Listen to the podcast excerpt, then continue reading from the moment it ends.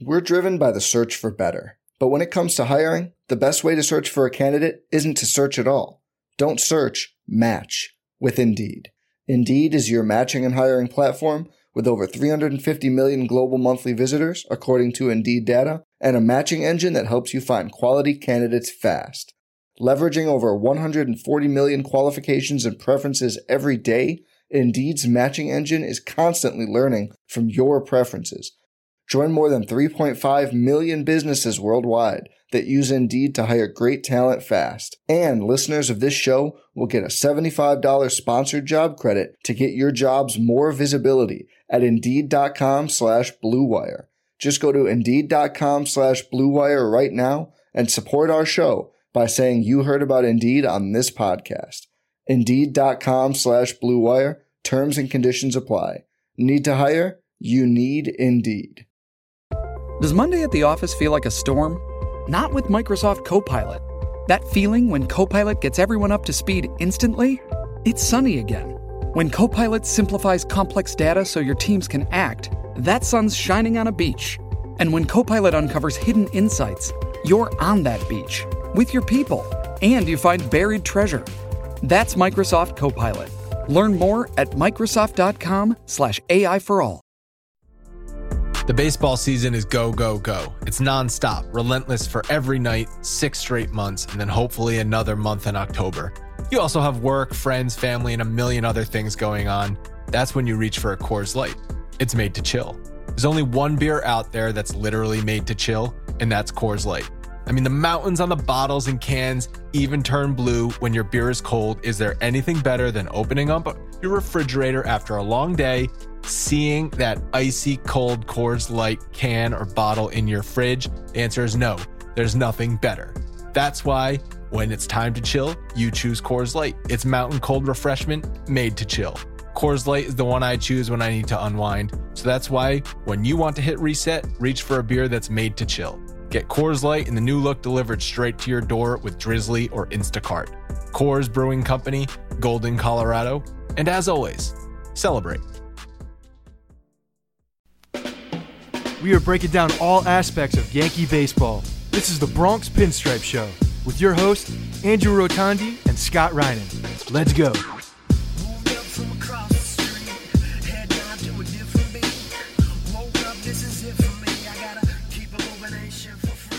What's up, everyone? Welcome to the Bronx Pinstripe Show, episode 383.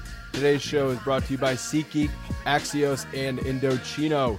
So we've had a couple days to decompress and think things over, Scott. There was grieving on Saturday night. Maybe there was denial Sunday morning. I know some fans were going through some denial, some anger. Anger has set in for some fans. Where are you standing here as we're recording this Tuesday evening?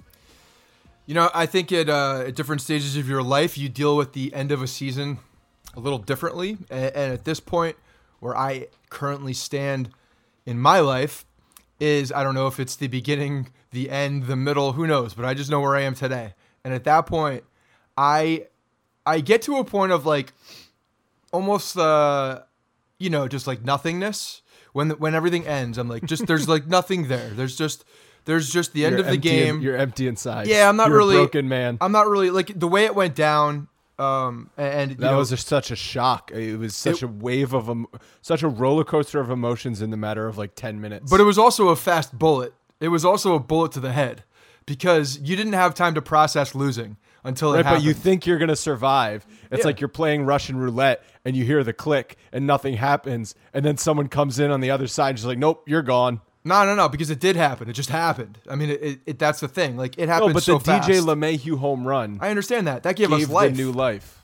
But then again, just someone someone took me out, and I had no idea. I had no idea. Like I couldn't say goodbye. I couldn't feel pain. I didn't do anything. Does that make it It better just- though? it as just you happened. watch your team dying. No. like say say they had. Uh, I, I think back to the 17 ALCS and those last two games in Houston where the offense was just doing nothing, and then McCullers comes in and throws a thousand straight curveballs, and you're just watching your team die before your very eyes. That that sucked. I don't know if that's better or worse than what we watched on Saturday night. No, see, to me, that's worse. It's worse when you have something in front of you and you're trying to best it and and you can't, and it's frustrating. And it's like what is happening and and you know that the time is drawing near and all these things are happening whereas on this past one i'm not saying any of this is good by the way don't get me wrong but when when all of a sudden uh, dj LeMahieu gets you back in the game you almost you can't even transition to a point where you're like upset or mad or anxious. You're not even there yet because you're so you're on a uh, it's you you're a, a euphoric f- feeling that you that DJ just put you on because n- nobody expected it, and now all of a sudden, uh, a ball gets hung, and Altuve just demolishes it, and the game's over. The series is over. Your season's over. Blink of an eye. So I went numb. I just you know like trying to process what just happened because that's your your emotions were so up and down at that point. Um, but getting back to my original thought, like at the end of the season, like it, I just kind of I mourn quickly now. You know, I move on pretty fast. You got other stuff going on here. There's a lot of stuff going on. Two, got a the, son. The two year old is still gonna wake up at six forty five in the morning, like every day. That's happening, and and he's gonna start yelling "daddy" or "mommy." That's happening. So I gotta wake up pretty fast and like get over it pretty quick. but wait until he's old enough to comprehend what's going on with the Yankees, and he starts to get really emotionally involved. Right. Maybe those those waves. Maybe it's going to take you longer to get over when you're watching a game with Kemp and he's like nine or ten years old and he's heartbroken because the Yankees lost. Yeah, no, I, I, I think there's different waves of, of emotions when you're uh, when you're going through this roller coaster of life and sports, and that definitely adds another element when you have someone in your family who's your child who is now you've brought them into this love, you brought them into this passion, and now they're hurting because the sports team did it. At So- least you're getting so you them basically involved. did that to them. At least you're getting him involved with a good situation in the Yankees. You can feel pretty confident that the Yankees are going to do right by him. Yeah. Some of the other teams in New York sports, maybe not so great. Yeah, the Jets thing is pretty bad. I took a picture of him last year when Le'Veon. I remember uh, it was one of my favorite posts I ever put on social media.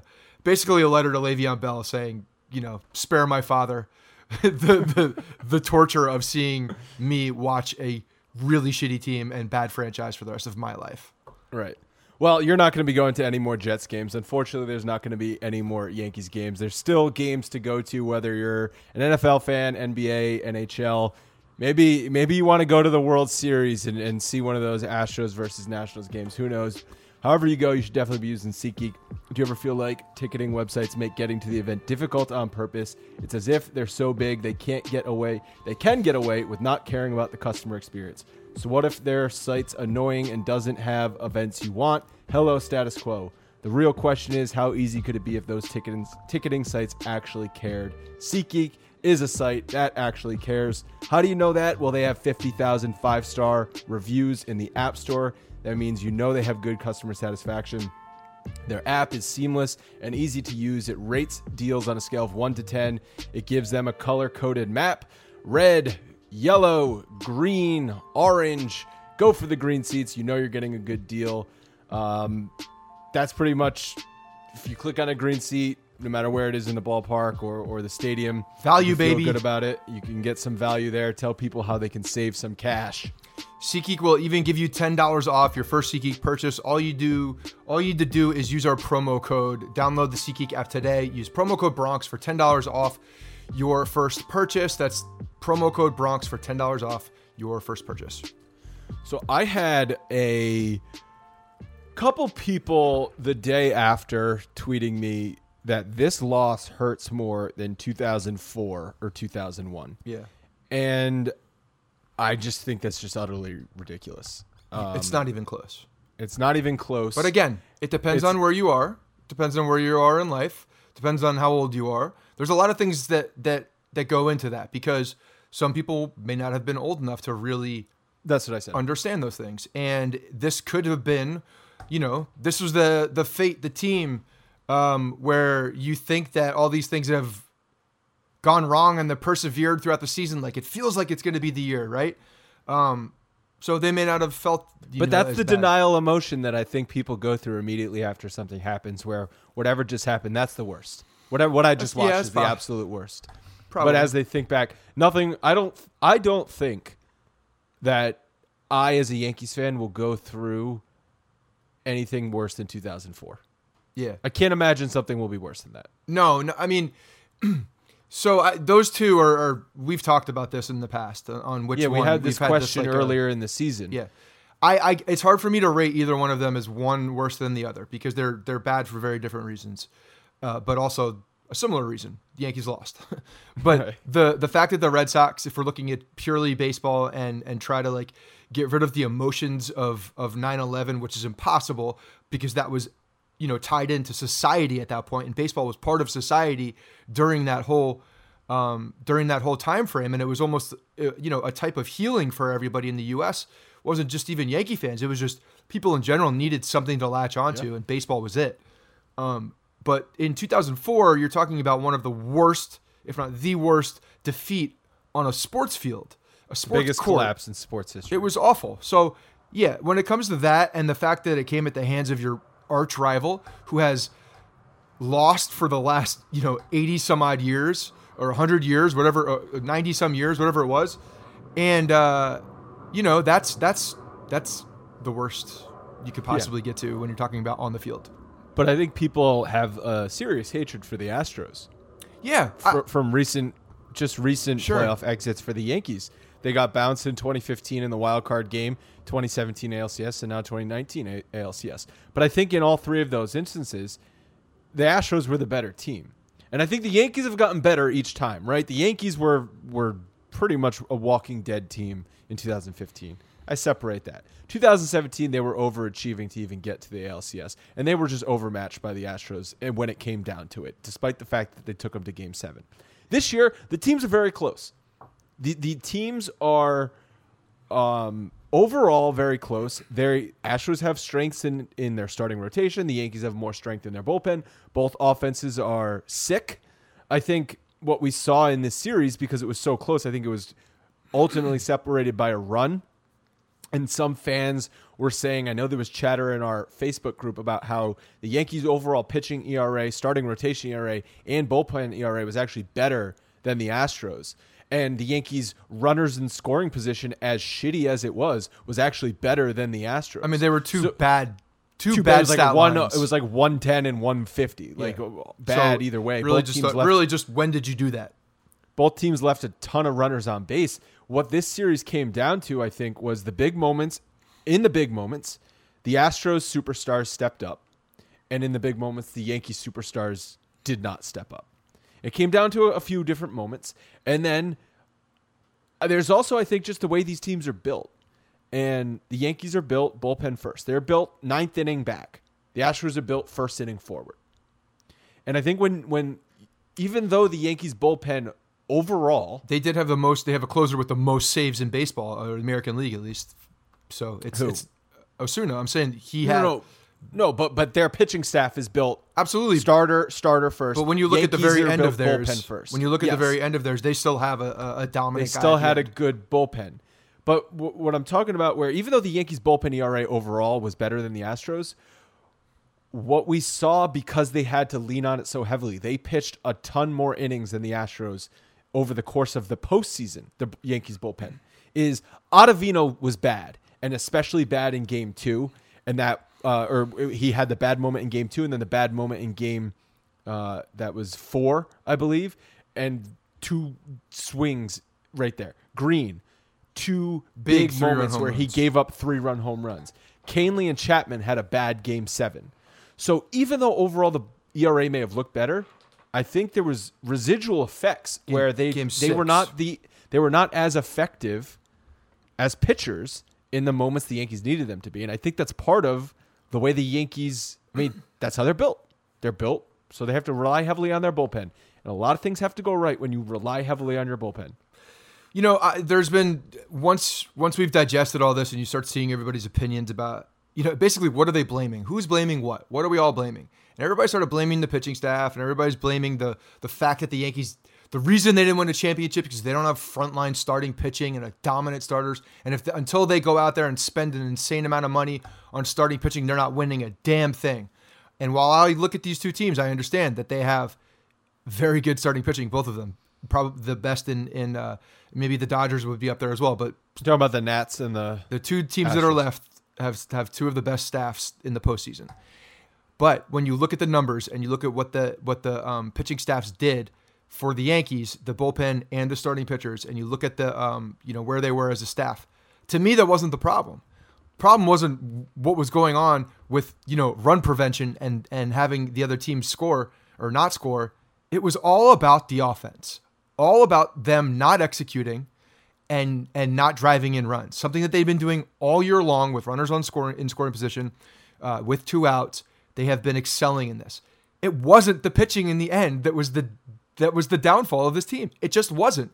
So people that are talking about that are just blindly yelling at at, at a wall because they were as a whole, as a pitching staff as a whole, they were good enough. The, the offense didn't show up. Yeah. Uh, yes. They were what built- Was, we what was worse? What was worse in the series? The offense was worse than the pitching in the series. By That's a- not even a. by a- That's not even a question. By a lot. But the Astros offense wasn't good either. Right. So, why did why did they beat the Yankees four to two?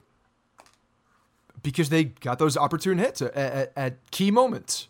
And their pitching shut down the Yankees in key situations. Their pitching was able to shut down the Yankees in key moments. Whether you want to say the Yankees failed or the Astros succeeded in those moments, maybe it's a combination of both. When Gerrit Cole has five walks, I'm looking at the offense as not taking advantage of that.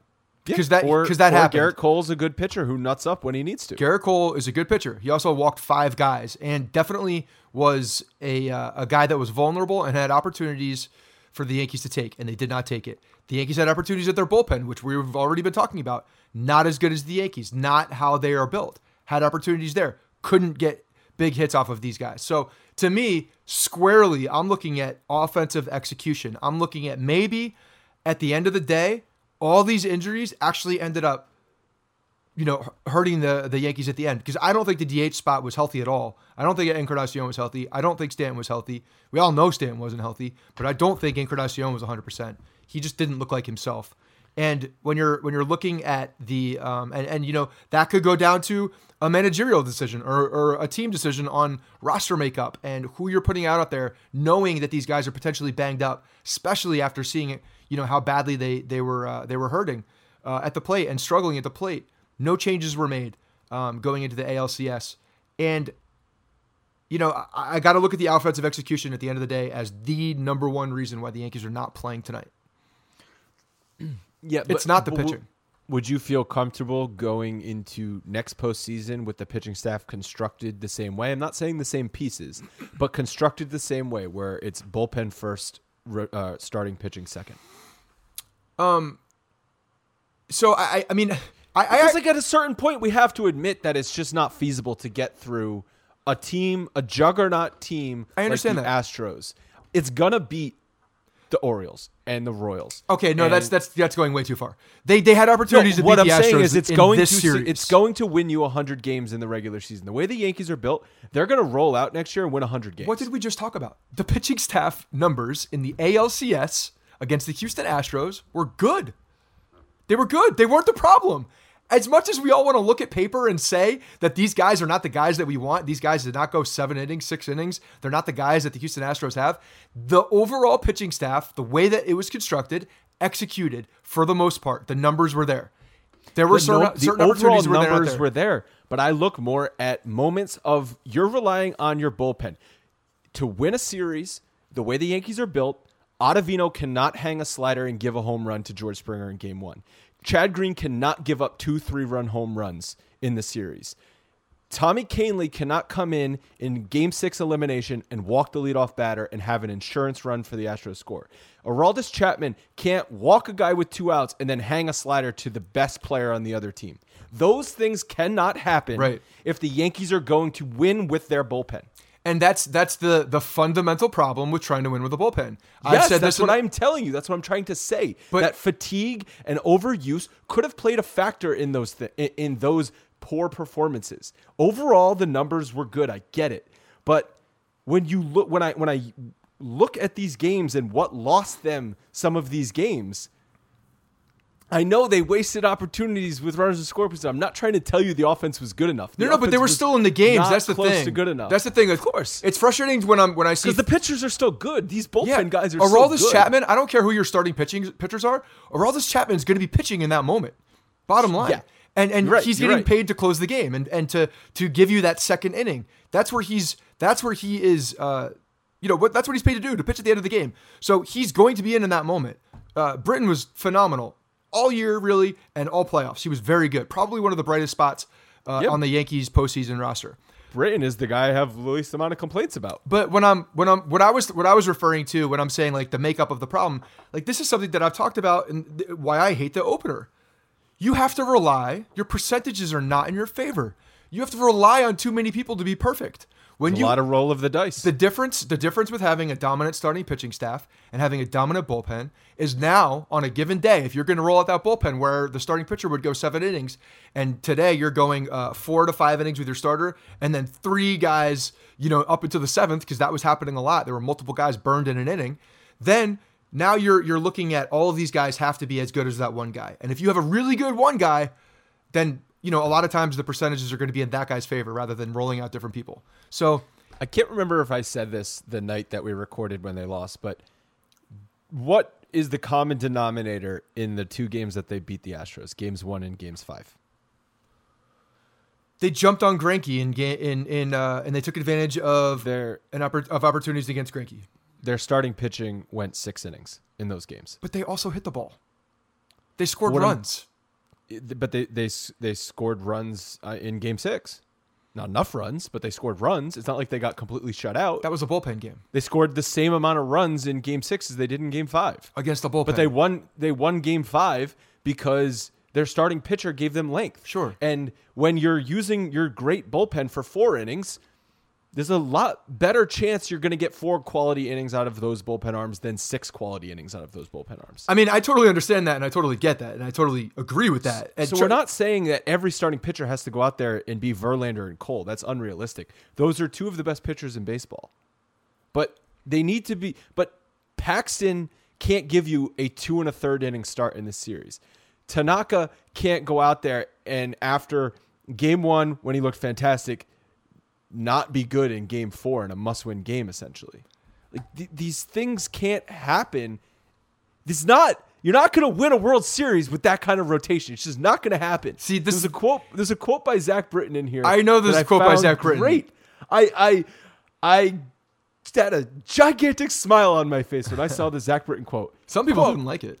I still think starting pitching is what's going to get a World Series championship at the end of the day. This guy, the seventh, the eighth inning guy who just signed a big contract with the Yankees as part of their super bullpen, just said that. He's not wrong. He's not wrong. Look, the way I built the, the way I would build my team, you know damn well I'm, I'm getting starters that could go that deep. Like I'm trying to see You don't need four of them, But but I'm you need at least one of them. But my thing right now, when I'm looking at what happened in this year, right, and this moment, could our could our bullpen guys could have been better if they if the starters went deeper? Yeah, okay, but that's not what that's not what, how this whole thing was I got you. constructed. I get you. It- what's more and what's more frustrating is the fact that the Yankees offense went six for forty five with runners in scoring position. They played the the pitching side of it the way that we thought they were going to play. Maybe a couple a couple of those games went shorter than we expected, but they're not that far off. We we didn't expect to get into the third time around, two times around. That's not getting that much more depth. So the plan was you're going to get yeah, they, they far pretty much by and large stuck to the plan. except for the Paxton start. That was the one where it, it got blown up. The game five. no, the one in uh, well, yeah, that one too. Both Paxton starts because the first one when he was just horrible, he got pulled Game five early. are I want to sort of throw it out the window because I think the rain out affected what they did in game five. I mean, I, I think they saw a guy that was fi- they were finally they saw a guy that uh, looked good with their eyes and they went with him. Well, I, I think it more had to do with the fact that they didn't uh, didn't have an off day the next day. I think there were a lot of things considered. Again, bottom line, this pitching staff was not the reason they lost. That's that's the truth. And, and people that are looking at this and looking for scapegoats, they're they're looking in the wrong reason. They're the wrong places. They're look. You should be looking at people who No, I didn't think execute. you can look at all of it. I think you look at all of it. but the but they're not the the thing is, is that I the the reason I don't like this argument because it's against my feelings. It's against how I would uh, build a baseball team. But they built a baseball team this way. They built it this way. The way that they built it was the way it happened. They didn't expect their starters to go out there and do a lot of uh, uh, big innings. They expected their bullpen to pull. So that all went to plan, and everybody pitched relatively well when you look at the, the numbers. But the offense didn't cooperate with that. So Two more things about the Astros. First, this quote from Correa. He said, "They're savages, but in this jungle called the American League, we're the apex predator." Yeah, I mean, of This is course. why people hate the Astros. Don't you- Because they're cocky. You think that's cocky? I think that's like you're getting set up massively for a one-liner like that when you're calling yourselves the Savages and then you lose, and Oh, you yeah, don't off, you don't execute on the offensive they- side of the ball. What did they do when they beat them in oh in 2017 in their celebration picture? They had what's his name in the thong with a thumbs down. Remember that? Yeah, McCullers it was, I think, right? Was it? Yeah, so And then- it's The other thing. Go ahead. the Savages. The whole line about the Savages was the reason we lost. yeah, the Savages did. They were not savages. In the No. Five walks by Gerrit Cole. I will always go back to that game because that was a game that they could have and should have won. I think game two. Now that we look back, is actually the swing game. I think game two was definitely winnable. They didn't. There were there were uh, there were areas where they could have put more pressure on Verlander and they didn't.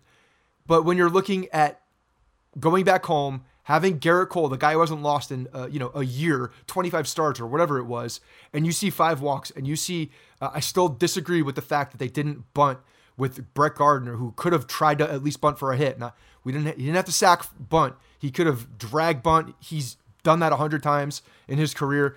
That's something that he can do. They missed opportunities. And when I see a stat line and I see five walks by Gerrit Cole, you better put up some runs on that one. And they didn't. Are you upset at all about the? I'm getting more mad now talking about it again than I was afterwards. The Astros sign stealing and all the stuff No. about the Astros sign stealing. Do you care at all? Okay, first of all, I think it's completely blown out of proportion. I think now Agree. every single fan who's looking like, ah, they're stealing signs. Everyone's No. gonna take a screenshot from the uh, so- from the TV. They're gonna circle something, and they're gonna Yeah. look. Oh my God, Bregman got to first base and looked at the dugout. weird." He knows. He knows. Yeah. I think they do it on purpose to f- mess with the other team's heads, and I think that's damn smart if they're doing that. I think that- yes. I think do they- they, steal signs? Yeah. Yeah, they steal signs. So does everybody. Yeah. But I think the Astros have this reputation, and they know we have this reputation that we steal signs, especially at home. So every time we get on base, we're going to have these fake hand gestures into the dugout. Right. So the pitcher is sitting there being like, oh my God, they know my signs. Instead of saying, nope, I'm just going to concentrate on getting the next hitter out. I'm not even He's so thinking much about I don't even think Alex the, Bregman. I don't think the other teams really. I don't think the Yankees were really thinking about it. I think, I think it's all just the fan base being completely irrational. Maybe. and looking around and being like, "Oh, this guy's cheating. That guy's cheating. This guy's cheating. They're doing this. They're cheating. There's a blink. I saw a blink over there. Why did that? Why did that thing blink in the outfield? What's going on? There's a red tape there. Why is there red tape there? Why did Bregman put his hand on his hat uh, in a certain way? Why did Wait, he hold do it on. again in the second inning? Why did he do it Hold on. again when he got on again? Did Gurriel just flip his hair to the left? That must mean there's a curveball coming. They know it. They see it. His hands are in a different location. No, Although I Gurriel think definitely was sitting on that inside fastball from Chad Green. Well, I think he was just doing what A Rod does and sits in his zone. But That wasn't a bad pitch. I looked at it. it again. wasn't a bad was pitch. I saw it from the Off the fully off the plate. Yeah, it was a it was a great piece of hitting. I'm surprised he did it. No, so I think it was all co- completely overblown, and I think uh, the fan base went hook, line, and sinker. And I saw Bregman trolling people afterwards too on Twitter. Yeah, the Astros are a hateable team, but it's they're they're a good team. Like they're just a good team. They are a good and team. It's it's okay to admit. I was talking to people on Twitter the next day, and they're just trying to justify these things and like saying the Yankees should have won the series and all these things. But it's like, dude, it's okay to admit that the Astros are good. It's not like the Yankees lost to the Twins, Right. Right? Yeah. They didn't lose to the Rays. When you the last when two you lose years, to a, they got bounced by better teams, in my opinion. When The- you lose the Red to Sox in oh, in eighteen were better than the Yankees, and this year the Astros were better than the Yankees. when you lose to a good team, you talk about the missed opportunities. You don't talk about the failures as much on on like what went wrong so much on on your end. You're looking at where the opportunities that you missed on the offensive side, I think, or even on the pitching side, if there's opportunities that you should have gotten out of but you didn't. There were opportunities to strike on a good team, and the Yankees didn't do it, and that's what happened. We're gonna do a, a team audit of all the key players, but first, following a team you love in 2019 can be time consuming. Trying to follow everything happening in sports is almost impossible. Scrolling through every app and visiting every website on a daily basis is impossible. That's why I subscribe to Axios Sports, the best free daily newsletter in the land. Axios Sports is a modern sports page delivered directly to your email inbox. When you sign up for free at sports.axios.com, You'll get the best stories from the NBA and NFL to cricket and ping pong and everything in between. So I, I subscribed to this after we, we talked about this last time. I still haven't received a ping pong update. I'm a little upset, Axios. I'm getting my NFL, I'm getting my NHL, I'm getting my NBA. Did you I want to hear about table tennis, God damn it. I'll come back to that after after we continue to read. Axios Sports also highlights the most important stats and trends, giving you the ability to stay informed. It's super simple to sign up, and it is free. Sports.axios.com. Not only will you be caught up, but you'll be the guy sharing an amazing link with your buddies. Join the 100,000 sports fans who get caught up on the day before it even begins. And best of all, there's no paywall, no subscription, nothing. This is free curated sports content delivered directly to you. Sign up at sports.axios.com. Try again uh, to for free 99 at sports.axios.com. So, um, ping pong slash table tennis. Did you see the email that we got about that?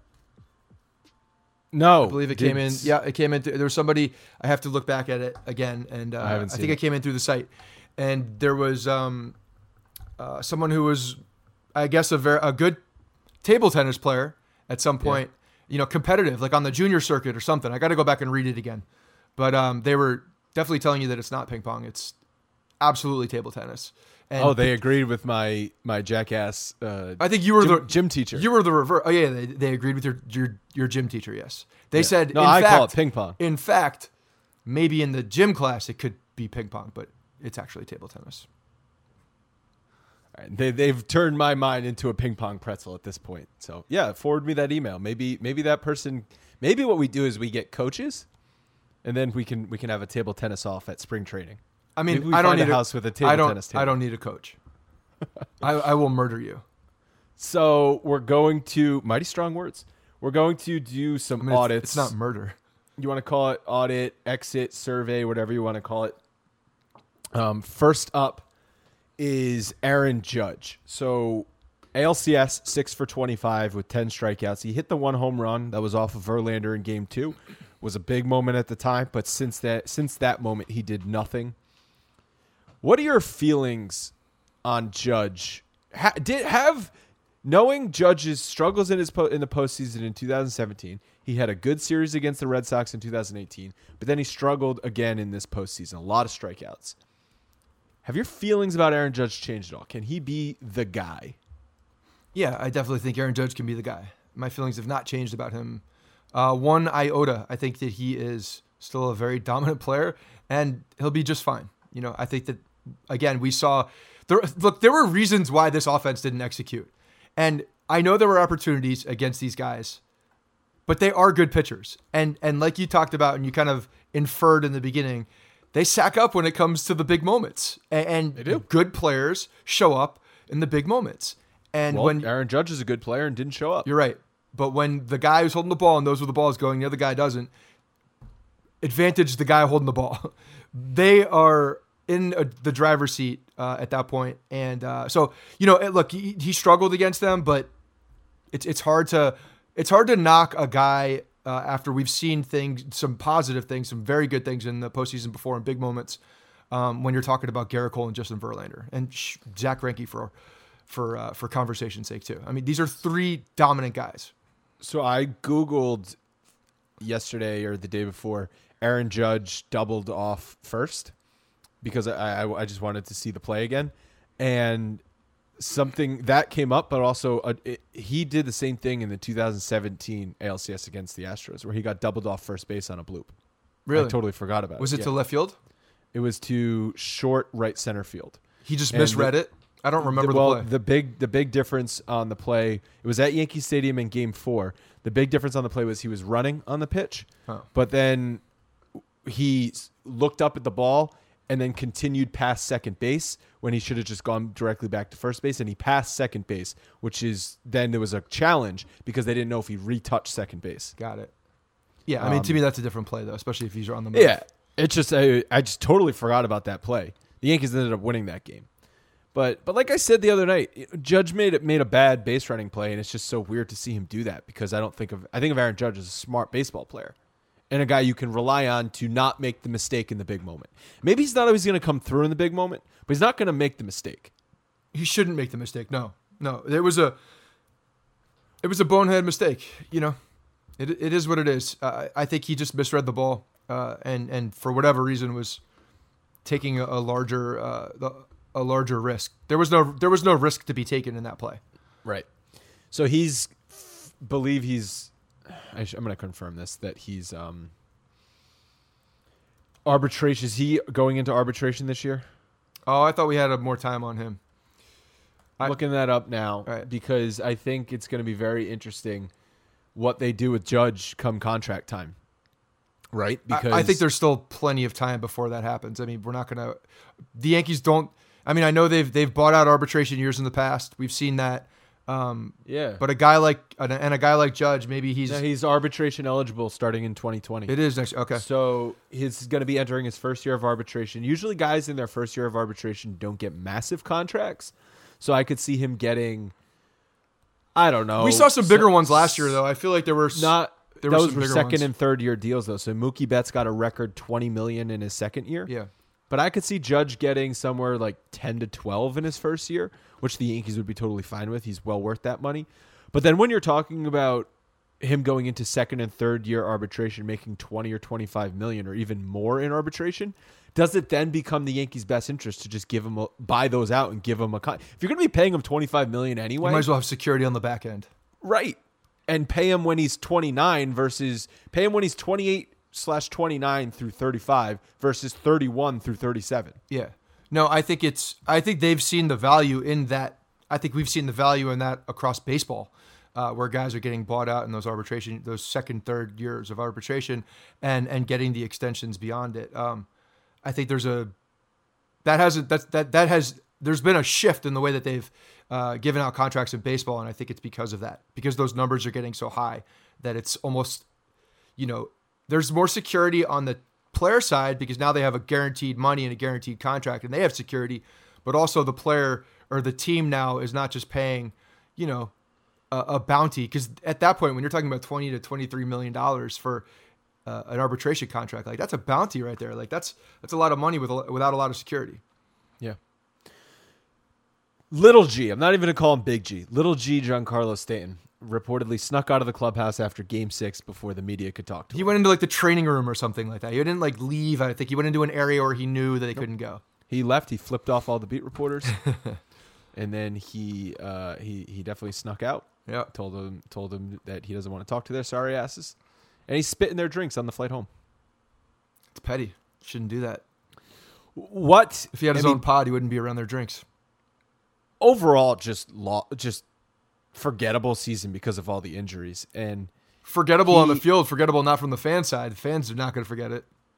Right. Yeah. But so Stanton, the whole ALCS thing was bizarre. Plays game one. Doesn't it kind of play into what the whole season was with him though? It's it's almost like a, a little microcosm of his entire season when we had no idea what was wrong with him half the time. injures his quad but hits a home run, then misses the next three games, basically fights his way back into the lineup. And the only reason he Boone puts him in the lineup is because Encarnacion also struggled. Right. And then they flip again for game six. Uh, it, it made no sense to me, the flip flop between Encarnacion and Stanton. Both guys are struggling. At least in my mind, if you're if, if you're gonna only play one of them in game six, play Stanton. Because Stanton is here for the long term. Well, I don't think that matters at any. I don't think they look at that at all uh, in, in that moment. I think so. My my thought process. Both of them were struggling equally. So yeah, but my thought like so my thought process is one. I I believe that, that you had two injured guys, or at least two guys not 100, percent and so maybe the thought was they gave Encarnacion a day um, to rest, and that he was a little bit more you know able to get out there and felt better on that given day. And I know they were talking about the sleep and the fact that there was they had a late flight and all that crap for Stanton as well. maybe Um, if they had pods, they would that's be a that, tired. I'm telling you, like in his case, that's a potential concern there. When you're looking about a quad and you're trying to s- stuff that freaking massive body into a Yeah. into like a coach airline like your area. knees hitting the tray table. Yeah. It's like, God damn it. Yeah, freaking. You got like you got Luke Voit, who's not even playing, sitting in front of you, leaning all the way back. You don't want that big boy leaning No. back. So yeah, the fact that he didn't have a pod certainly didn't help. I mean, how simple? How hard is this? Just some freaking Stanton, pods. they should have had a pod and a personal masseuse rubbing his quad down for that four hour flight to Houston. Yeah, so like when I'm th- when I'm I didn't really care as much about the flip flop bat because it just told me that Stanton wasn't in a good place health health wise. Flipping a coin, like ah, I hope one of them hits a home run. Exactly, and and you know Encarnacion with the day off, maybe he felt better. I don't know. This is all speculation, but obviously Stanton wasn't healthy. That's the clear what you- thing from what everybody's saying. But what are your feelings? Like, what are you, what are your feelings on Stanton right now? Just Like, I, they I got wish him he had just, 2028. I, I wish he had just stayed away. dude. 2028 is when his contract is is through. I wish I wish he had stayed away for the, a for the long-ass remainder of the year because he was not healthy. And he How old's sh- Kemp going to be in 2028? what year are we in right now? That's in six 2019. years. Well, he was born in 2016, He'll be eight. right? No, he'll be 12. in 2000 what? 2028. Oh, 28. It's 2019. I was looking at the date of, of October 22nd, and that was where my mouth went in. Um, yeah, yeah, no, he'll be 12. He'll be 12 when John- Giancarlo Stanton is playing his final games. He's going to be Yankees. bitching about that contract badly at 12 years old. Like how to J- Giancarlo Stanton is going to be disappeared, you know, into like the redwoods in California or something. You know, he's going to be he's going to pull in Ellsbury and just go away for the last 2 years probably. But But this is the time when we're supposed to be getting the most out of Giancarlo Stanton. This is the prime of his career. right. So And they all brought he- him back for He missed an entire season with random ass injuries. He wasn't healthy. That's that's. We even saw him in the game that he came back, limping after the first at bat when he ran down the quote ran Fri- down the line. Friday night when we were at the game. Yeah. Yeah. So you know you're looking at a guy that clearly was not healthy. The team didn't think he was uh, healthy enough to play. Um, he you know ran into a home run, and uh, and I don't think Encarnacion was healthy either with the oblique. So I think we were dealing with two old or one old, uh, you know, hurt one old injured one- guy and one oft injured guy. One normally these aged. injuries with Stanton. This is this is concerning for a guy who should be in the prime of his career and the peak physical fitness. Right, this guy is a specimen, That's the and problem, he's man. Coming up bodies. with injuries every two weeks. That's the big concern with Judge. I think knee, he had a knee, bicep, shoulder, shin, Quad. quad and whatever else. s- sour ego. Like like what else was wrong with him this year? It's just one thing after the other. It's one thing to be out there and playing and just sucking. It's another thing to not even be able to get on the field. And then also, you know, trying to rehab something and getting hurt while rehabbing. That's frustrating. And there's being like this air of mystery around when Stanton's going to be back and all this stuff. And what actually is wrong with him at a given moment. Yeah, so I, I think it's an extremely frustrating year. It's one of those years you're looking at almost like Gary Sanchez last year, and it's just a lost year. And I don't think he should have come back at the end of the year. I think they should have just How do you say no to Stanton it. if he tells if if the trainers say Stanton's healthy enough to play and you're already down outfielders? How do you say no to that? yeah, I guess it's You tough. you can't say no to that. But if you're also using him as a DH, I mean, at the end of the day, we got a, a healthy Clint Frazier who can still hit as well. Uh, No, no, but he was the starting left fielder. He was the starting left fielder in the ALDS. So the plan was to have him play left field every day in the playoffs. but he played once in the ALCS. Did he even No, play in the, in, no. the in the field? No, he was a DH Yeah, spot. no, one game, one he- game. He played game one in the field, Right. in the AL, And didn't look great. So you know, it's just eh, people are like, "Oh, you got to trade Stanton, eat some money." Who the hell is going to take even half of that contract at this point? You know what I'm looking at? Honestly, if you look back, you want to you want to play uh, Monday Monday morning quarterback, And, I think I know where you're going. and you go back to see who was available on that Marlins team. yeah, And yeah, I know one of them probably was going to cost you a little bit more in prospects. a lot more. More, okay, but who? Who are the names? Well, the Brewers traded their two of their top five prospects plus other pieces for Yelich, which I mean, he's an MVP for two straight years. So yeah, but you're talking about potentially Gleyber Torres at that time. Was Right, it was that's- Gleyber Torres the guy at that point? Gleyber Torres was the Yankees' number one prospect at the time. So they were probably asking for Gleyber Torres for Christian Yelich. Yeah, that's probably true. Would you rather have Stanton and, and Torres or just Christian Yelich? Well, I mean, yeah, you have to look at the Stanton contract, but if, if that's the case, but yeah, oh, you you have to look at what was uh what was available for them from I that Marlins believe team. they and, and also two asked significant for- guys. Didn't they also ask for Andujar for Stanton originally? And the Yankees were like, no, we're just going to take your money and give you crappy pieces. And they're like, all right, fine. Yeah, Star- So- Starlin Castro is not a crappy piece. I love, But you were gonna get he was Christian my Yelich. he was my first. continue. He was my first. He was my first interview as I as knew where you're going. as a guy with a with a microphone standing around with the beat guys. He was my first. yeah.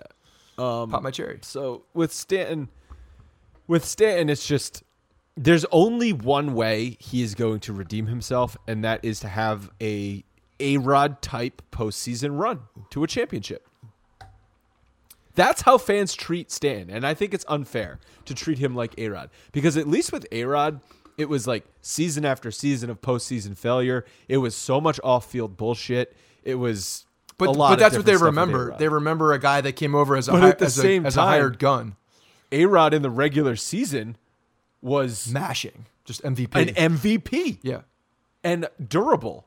So say what you want about A Rod and his failures in the postseason before 2009. he was dominant in the, in the oh regular 04 season. through 08 regular season, he was one of the best players in baseball. Stan has not been one of the best players in baseball the last two years. No, his MVP year was the last year he was. So you're was not going to get you're not going to get MVP type regular season numbers. You're not going to get health, and you're not going to get playoff performance. So what the hell are you getting? Yeah, no, the the there's no doubt about that the body is the biggest concern because if the guy's healthy, we've seen that he can hit, and he's obviously not healthy. Now the question is, can he get healthy and can he stay healthy over the long period of time within a year? and big the jury is out, but he needs to prove it, or he's going to because get. he wasn't even healthy fully in 2018. He played through injury, but it his performance suffered. yeah, I mean it's hard to knock him on that because there were a lot of guys out and he stayed in the game. He did, I, Which is- which is what? why I look I back- respect I respect him for that. And that's why I look back at that and I'm looking at what was happening in this offseason or in this postseason. And I don't think it was him. I think it was more the coaching staff that was keeping him back. I mean, there were multiple reports of him saying that he wanted to play. And Right. and Boone and the rest of them said, no, we're holding you back. Which I don't get why you're on the That's roster crazy. at that point. That's crazy. Take him off the roster. They're talking about oh, then we can't add him back for the World Series roster. You got to get to the friggin' World Series first. Right. And playing with a 22 man, uh, 20 excuse me, playing with a 24 man roster is not going to help you get to the World Series. especially when you're going up against and this is why I, I didn't like the the makeup of the roster in the first place. I wanted Mike Ford on that roster because when you have that many dominant right-handed uh, pit, when you have that that many dominant right-handed pitchers, you want a guy who can make who can make some contact and hit some hit, hit the long ball off the bench. And there was a guy named Mike Ford who was playing damn well at the end of the season, who had a lot of pinch hit home runs and knew that moment. And to me, that was a mistake because they could have they could have rolled him out there in certain situations um, for a potential big hit. And to me, Mike Ford's the kind of guy that doesn't let moments get big. He's just kind of ice, you know. He just to me has that that that makeup. Um, and I think there was a, an opportunity missed there, especially when you're rolling out two guys, whether one of them was hurt and the other guy was just struggling, or you have two hurt guys. Obviously, the clear hole in the offense, there were many, but the very clear hole was in the DH spot. And you can't have a you can't have a hole in the DH spot. Not with not with the amount of hitters that you have that are are, are hanging out waiting to be on the roster because they had bats. All right, next guy I want to talk about is Gardner. Career power year in his 36 year old season, he slugged 503 when he was a career 390 slugging percentage guy before this year. The big question do they bring him back? It's the same question we had last year. Obviously, he's coming off of a much better year, um, and a guy who was dependable all year, stayed healthy, didn't really have that Brett Gardner drop off at the end of the season that we've been so used to seeing. Um, and he played a lot of center field too, which so he actually taxed himself more defensively than we have seen in a long time. And uh, I mean, I And think he was healthy the whole season, which is something we're unused to seeing. I certainly think they're going to bring him back. I don't think it's. pr- I think, Think it- so. I think at this point it would be pretty difficult not to. But Why? Uh, because of the because of the production that you saw, because of the flexibility you saw, because of who he is in this Yankees team, because of the leadership qualities he's got with these guys. I think there's a number of reasons why the Yankees and and you know a lot of people were like, "Hey, I don't care about that stuff. I'd rather have a better player overall." But I think the Yankees do care about those intangibles. Well, they do have a better player. Mike Tauchman's a better was a better player. Do you realize that Mike Tauchman's uh, WAR rate and WRC plus was better better than Brett Gardner this year, despite the fact that Brett Gardner hit 28 home runs We saw Mike Tauchman play for a month. and he had a and in that three month span, Yeah. he was better than Brett Gardner. All right. Um, no, I, I don't think they should rely on Mike Tauchman. And he's a better outfielder than Brett Gardner is at this stage too. So he's a better fourth outfielder than Brett Gardner. I don't think that they should rely on Mike Tauchman. I, I think that it's um, I need to see a bigger sample size from a guy like that. Okay, fine. Maybe the Yankees do too. But the starters are Judge, Hicks, and Stanton. The problem with those three starters is they're all injury prone. Well, see, I don't think Stan. I think Stanton's going to be in the DH spot personally. Okay, I don't think they're. I Um, think they're. I think when they see So what happened that here, means that means you have if, if they if they're going to line up Stanton for primary DH, and then Hold on, real quick, real quick. I think that they need to start looking at what we were just talking about that 10 year contract. And if you're not going to have a guy that's going to come out there on a daily basis, on a yearly basis, and and be healthy, doing all the things that a normal outfielder does, you have to start looking at what that long term plan is and maximize that contract and maximize the player as much as possible. And to me, the value there is not in the field at all. The value is at the plate. So Yeah, he, can should be the primary DH. a day or two in the outfield. Fine, but he should be the primary DH. Okay. But that changes then what you do in other other. I mean, it's like it's all sliding pieces. Yeah, but he's cemented piece. in there. Okay. So then that changes what you do with the outfield, and that changes what it, part of this decision is also what is their plan with Clint Frazier? Because I don't think you can bury him in AAA for another season. You either have to play him or trade him at this point. Yeah, and they've they've put themselves in a position now where the value certainly isn't what it was at, at a um, you know at a given point. Um, you know he's not going out. They're not. He's not in the in the Gerrit Cole types of trades anymore. He, No, you're that's not looking the at problem that. with him. You're not going to get you're not going to get what you could have gotten for him last offseason. Right. Um, but I still think that he's an extremely productive offensive player. The jury's out with the outfield. He looked ungod uh, like so horrible in the outfield. It looked like he he looked like a like a high schooler learning to walk out there. I don't even know how to explain what we saw with him defensively. It, you're right. It's like he, it's like he forgot how to play. Could still hit. And it was forgot how to play. It was it was obviously mental, I think, with him because he's he's a professional athlete. He's not that inept in the field. I mean, we saw we saw we definitely saw much better play than it from him when he first came up in left field. There's no doubt. Maybe I don't think maybe he would have gotten to this level in in baseball if he was that bad of an outfielder the whole time. They would have eventually been like, "This guy's just a DH, or we're moving him to first base." You can't be out there running think he could play circles first base. I in think the outfield. terrible. But um, What I'm saying is, if he was this bad for the last five years in the minors, they would have done something. I don't think he was this bad. I think a lot of No. it was definitely mental, and who knows how much of that, mental. who much uh, how much of that you know PTSD type stuff of, your, of that concussion came into play because it could have. You know, we're not in his head. We don't know what's going on that, there. con- that concussion happened spring of 2018, right? But he missed the entire year. Yeah, no, I know. I uh, I was trying to like. That's a long time ago. right. He missed the entire year, and you know there was still conversations about it last year. There was still a lot of talk about that concussion and what his recovery was, and he even brought it up in certain places and how you know how how horrible the recovery was and how you have to sit in dark rooms and like it was just it, it sounded like a it sounded like a nightmare for a guy that's used to going out and and you know being a professional athlete and dominating a sport. It sounds like a nightmare. Uh, so I can imagine the amount of mental hurdles. Not not only that, but I also think he's a guy that you know needed to do some growing up at the same time, and I think all those things potentially have culminated at a at a head, and we saw him walk out and frustrations I think stay with him on the field, and I think that's part of his maturation process is being able to you know um, to deal with those frustrations in a in a productive, healthy way where you can still go out and do your job, because I think that's an issue for him, and it was this year. So you know, I think he needs a good sports psychologist in the offseason, someone who can get to him and actually like uh, that he can respect and and and they could be on the same page, and uh, hopefully comes in with a good mind frame and lets his talent just do what it needs to do because he's a damn good baseball player. So I think with Brett Gardner bringing him back is a lot of it depends on what their plan for left field is. I think if their plan is to ha- have him be the primary left fielder, then yeah, you're going to probably re-sign him. But if your plan for Brett Gardner is just strictly have him be a fourth outfielder, I don't really see the value there because he he's is I mean he's not as good of a defender right now as Mike Tauchman. Even though Brett Gardner's still a good defender, he's not as good as Mike Tauchman was defensively this season Yeah, and he's older, and you cannot bank on him on him having another career power year at age 37. Like that's unrealistic. yeah. It's it's um it's going to be a tough spot. I think it's a it's it's a it's an even tougher spot than they were in last year, honestly, because of what he be did back. because of what he did this year.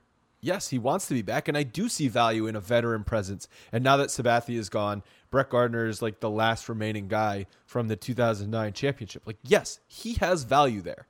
He is an emotional leader on this team.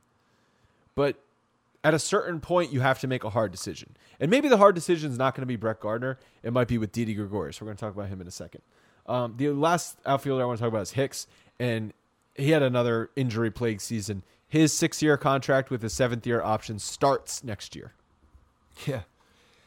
But at the same time, we've seen when he's on the field, he's he's also a dynamic player. He had a decent ALCS. He didn't have many hits, but he had a 350 on base percentage in the big three run home run. He had very good at bats. That's what he does. He he he works the count, has good at bats, and then he hit that huge home run with the with the Griffey bat drop. It was a massive home run in, in a in a time where the offense was stagnant and doing nothing. It was a jolt of energy that I think actually got them, you know, beyond because they, did nothing after that, literally nothing after that against Verlander, and and then the next day, you know, there were struggles. Um, but you know, two you, you mentioned uh, before superstars not coming through in big moments. I mean, there were two super. I don't. You can't really call Aaron Hicks a superstar, but he's a guy that's on this team for a long time, so he's he's there. Um, DJ hit a huge home run. I mean, like he's on he's on a platform of his own. But He's the only one who hit in the ALCS. yeah. So the um, but Aaron Hicks, I think you know the the Shocker. number number one name of the game, and unfortunately, we've said this about practically every player so far, is health. and how can you not say that in a year that you were decimated by injuries? Well, when I said when I said superstars, like superstar bats, Judge didn't have a good series. Stanton was hurt. Sanchez had a bad series, and the DH spot between Stanton and Encarnacion. Those are two big bats. And Gleyber Gleyber had uh, what did really do much after after game one. Yeah. So th- those guys, like those big bats, those are your best bats in your lineup, and they really did nothing. Yeah. No, it was a it was definitely a, a, a struggle on that side. But as far as Hicks, like Well, he's gonna be with back. Hicks, all you have to do is you just and this sucks because he's signed to a long term contract, but when he's on the field, he's a really good he needs to stop playing golf. I'm serious. You think that's why he was injured? I don't know why. I don't know if it was why he was injured, but it, I'm, I'm what I'm saying is it can't help. He's a scratch golfer though. I, you know what? I don't care. I don't. Alex, I don't if care. you were a scratch golfer, wouldn't you want to play a lot?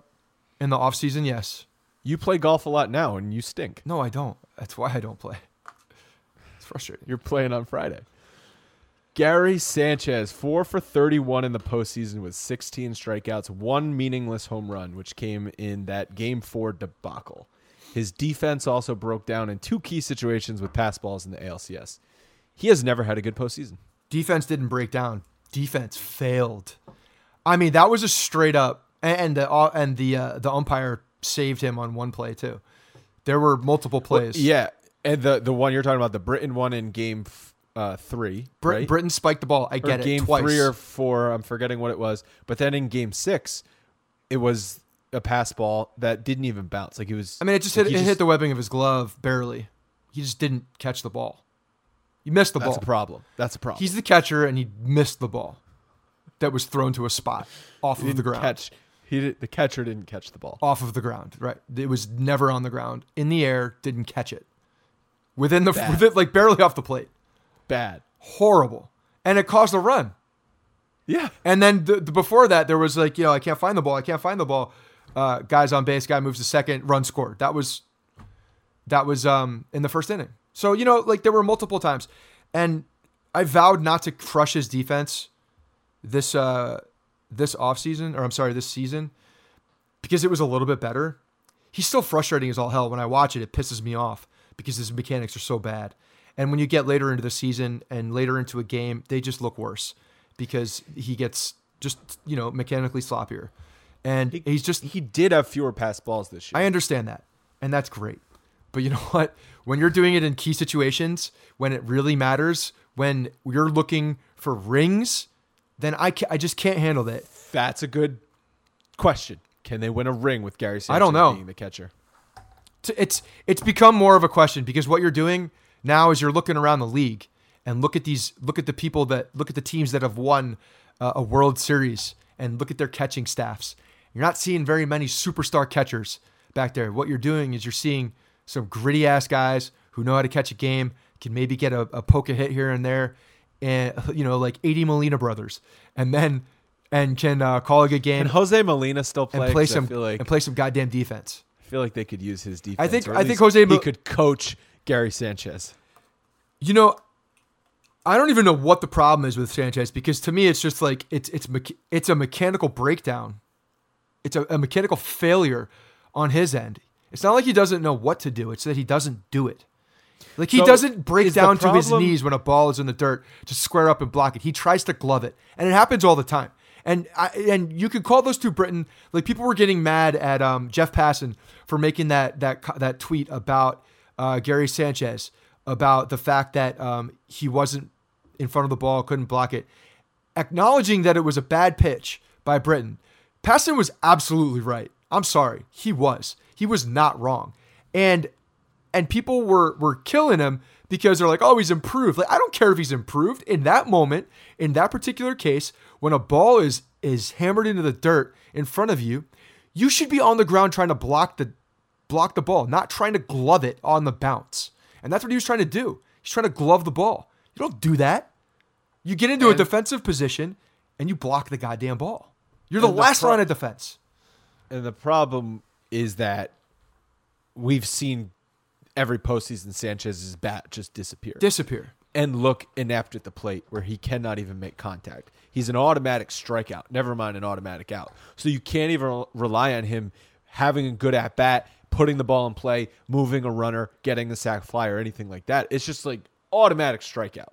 So is he a guy that can benefit because he's an offensive catcher, can benefit from the regular season because his legs are more fresh, because the time hasn't happened, and just you know he's during the season he's just more of uh, more of himself. Whereas at the end of the year, when there's more games in a row, more things are happening, the bat actually ends up being um, not as much of a positive as you want for that player. I think that's every catcher. Not the guys that just make contact and just like they're the same. I feel like. Yeah, but like every every But it's not just the bat. But, it, but, catcher. but here's the thing. But you're not looking Posada at just the bat. always faded in the season. Posada wasn't the best defensive catcher, and they won five champion or four championships with him. He didn't lose. He didn't lose games either.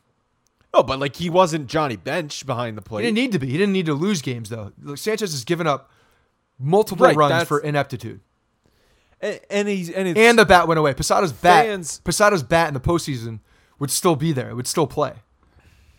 yeah no the I- have a I mean I have a problem with Sanchez's the blocking in the playoffs. It was, it was a problem, but four for thirty one with sixteen strikeouts. You, he's one of your better bats. You can't have one of your better bats going four for thirty one with sixteen strikeouts.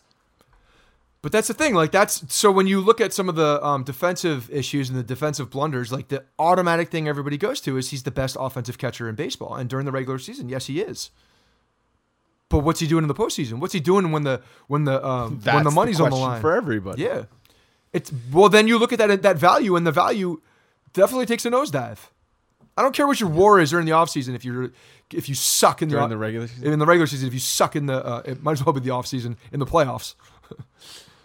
Didi, uh, five for 23 with no walks in the ALCS. So he can just demolish Minnesota, rips their hearts out. But anyone else, not so great from Mr. Didi Gregorius. We're pretty much just going down the line of every player that's that we're talking about coming back, and they all just sucked in the ALCS, and we're everybody's bitching about the pitchers.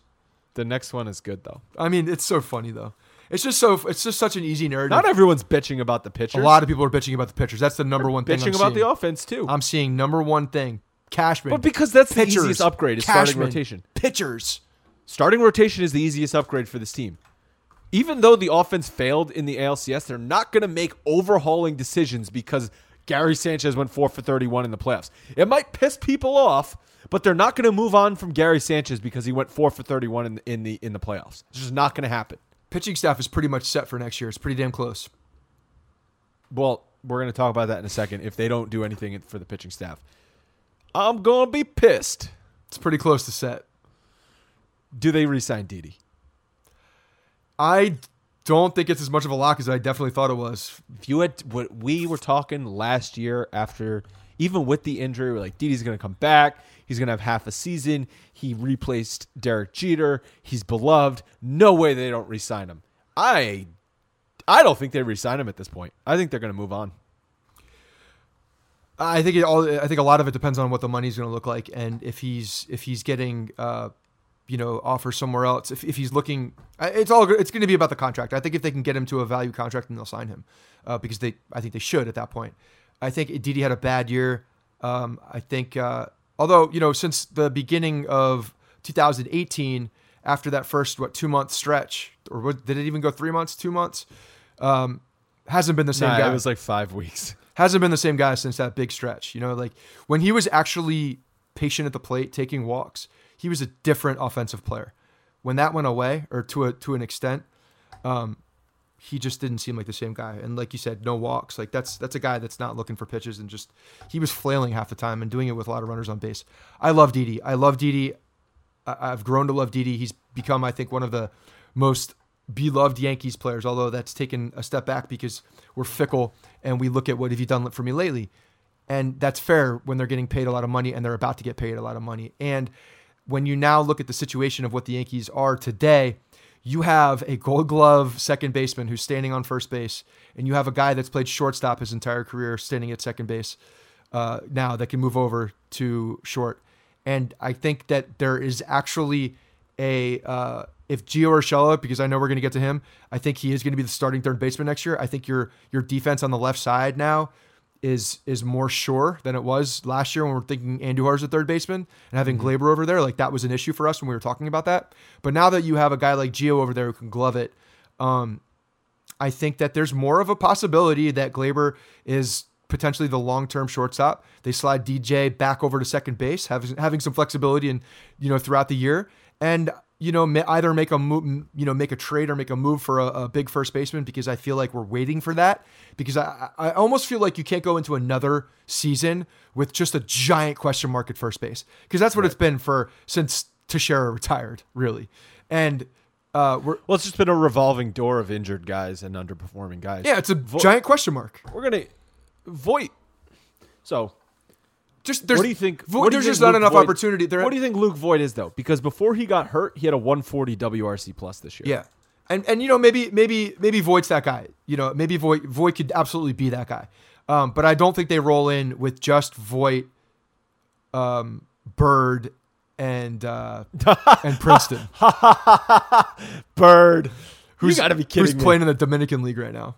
No, Gr- Greg Bird. Uh, get Greg Bird out of my face. I'm done with him. Yeah, you're just pers- you're just personally burnt by him, but he uh, he's gonna be there. Don't uh, get Greg Bird out of my face, but do do not get Indochino off my back. You like that? You like that little transition? Indochino was founded on the belief that you don't need to spend a fortune on a custom wardrobe. Indochino is the world's largest made to measure menswear brand. They make suits, shirts, coats, and more, and everything is made to your exact measurements for a great fit. The best part is that they are affordable. Almost all of their custom clothing is under $400. And you know what? That might sound like a pretty penny, but when it fits you perfectly and it's a custom experience, $400 is a very good deal. The process is simple. Choose your fabric, pick your customizations, and submit your measurements. Your package will be delivered straight to your door in two weeks. You can get measured and design your suit at your nearest Indochino showroom as well if you're a little unsure about what your measurements are. Maybe you haven't bought a suit in a while and uh, you don't know if you if you're if uh, if you've changed go into a showroom they'll measure you everything will fit great. And uh, tell people scott how they can get a deal with indochino. You got to start your style upgrade right now with 30 bucks off your total purchase of $3.99 or more at Indochino.com when entering Blue Wire at checkout. Plus, shipping is absolutely free. That's Indochino.com, promo code Blue Wire for $30 off your total purchase of $3.99 or more. An incredible deal for made to measure clothing. You really have no excuse anymore to wear clothing that doesn't fit. mr dj LeMahieu le machine 9 for 26 a 346 batting average in the alcs only guy that really hit consistently one more year on his contract. We were talking about this at the game on Friday night. Do they try and lock him up to an extension? I think a lot of that depends. I think you- you're you're praying, you're hoping, but I think a lot of that depends on what they do. Like there are other pressing matters before locking up LeMahieu when he doesn't need to be locked up. You agree with that? I don't want to. I don't want him. I don't want him to sniff free agency. But what I'm saying is, So Like, no, I don't agree with that. I want DJ meeting- to play forever. I'm not joking. I want him to play until he decides because because you know what? He's probably going to make a good decision on when to call it quits. Honestly, I bel I trust him enough to give him a, to give him a blank check, knowing that he will just put the bat down on a given day and be like, I can't do this at the at the level that I want to. I can't, and I'm going to stop, and then money will stop. all right, well, He won't bleed you dry. You're, you're exaggerating. I love LeMahieu as well, but you can't just give them a blank check. So they need to discuss with other guys. They need to have a, a like a heart to heart, I don't know, A heart-to-heart heart-to-heart. thing. In they need to look them. funny. They need to have a, a sit down meeting, all the nerds, the front office, everyone, and say, what's our infield plan for the next five years? Before you talk about locking up DJ LeMahieu, right? Because there's a lot of moving pieces. We just talked about it. Shortstop, third base. I don't think they know. base. Yeah, that's going to be a. So they need to formulate a plan for. They need. They need a five year plan, right? This is like I don't even think you, go, for- five years at this point. You got to Go, go, for like a job years. interview. You go for a job interview out of college. What's your five year plan? Where do you want it? Where do you see yourself in five years? Yeah, That's what they need to say. Where do we see our infield in five years? yeah, and Gleyber Torres is the only guy who's definitely there in five years. right. No, absolutely, and I think that when you're looking around and you're seeing the the part. See, the thing is, is right now with especially what happened this year. I mean, the the plan could be to have guys that are flexible. That could be a part of the plan. And when you have a guy like DJ LeMahieu, you don't necessarily need to know exactly where he's going to play. That's the beauty about him. He can play anywhere. He can be your primary DH. Guy hit 20, 26 home runs. Yeah, but no, he's But he's not a DH. But my point is, he's he's a phenomenal fielder. The point is, is that he's flexible to go to different positions, so you don't necessarily need to have a lock in play, uh, a lock in plan in place to get him on the books for longer. You just need to get him on the books and then figure it out with him.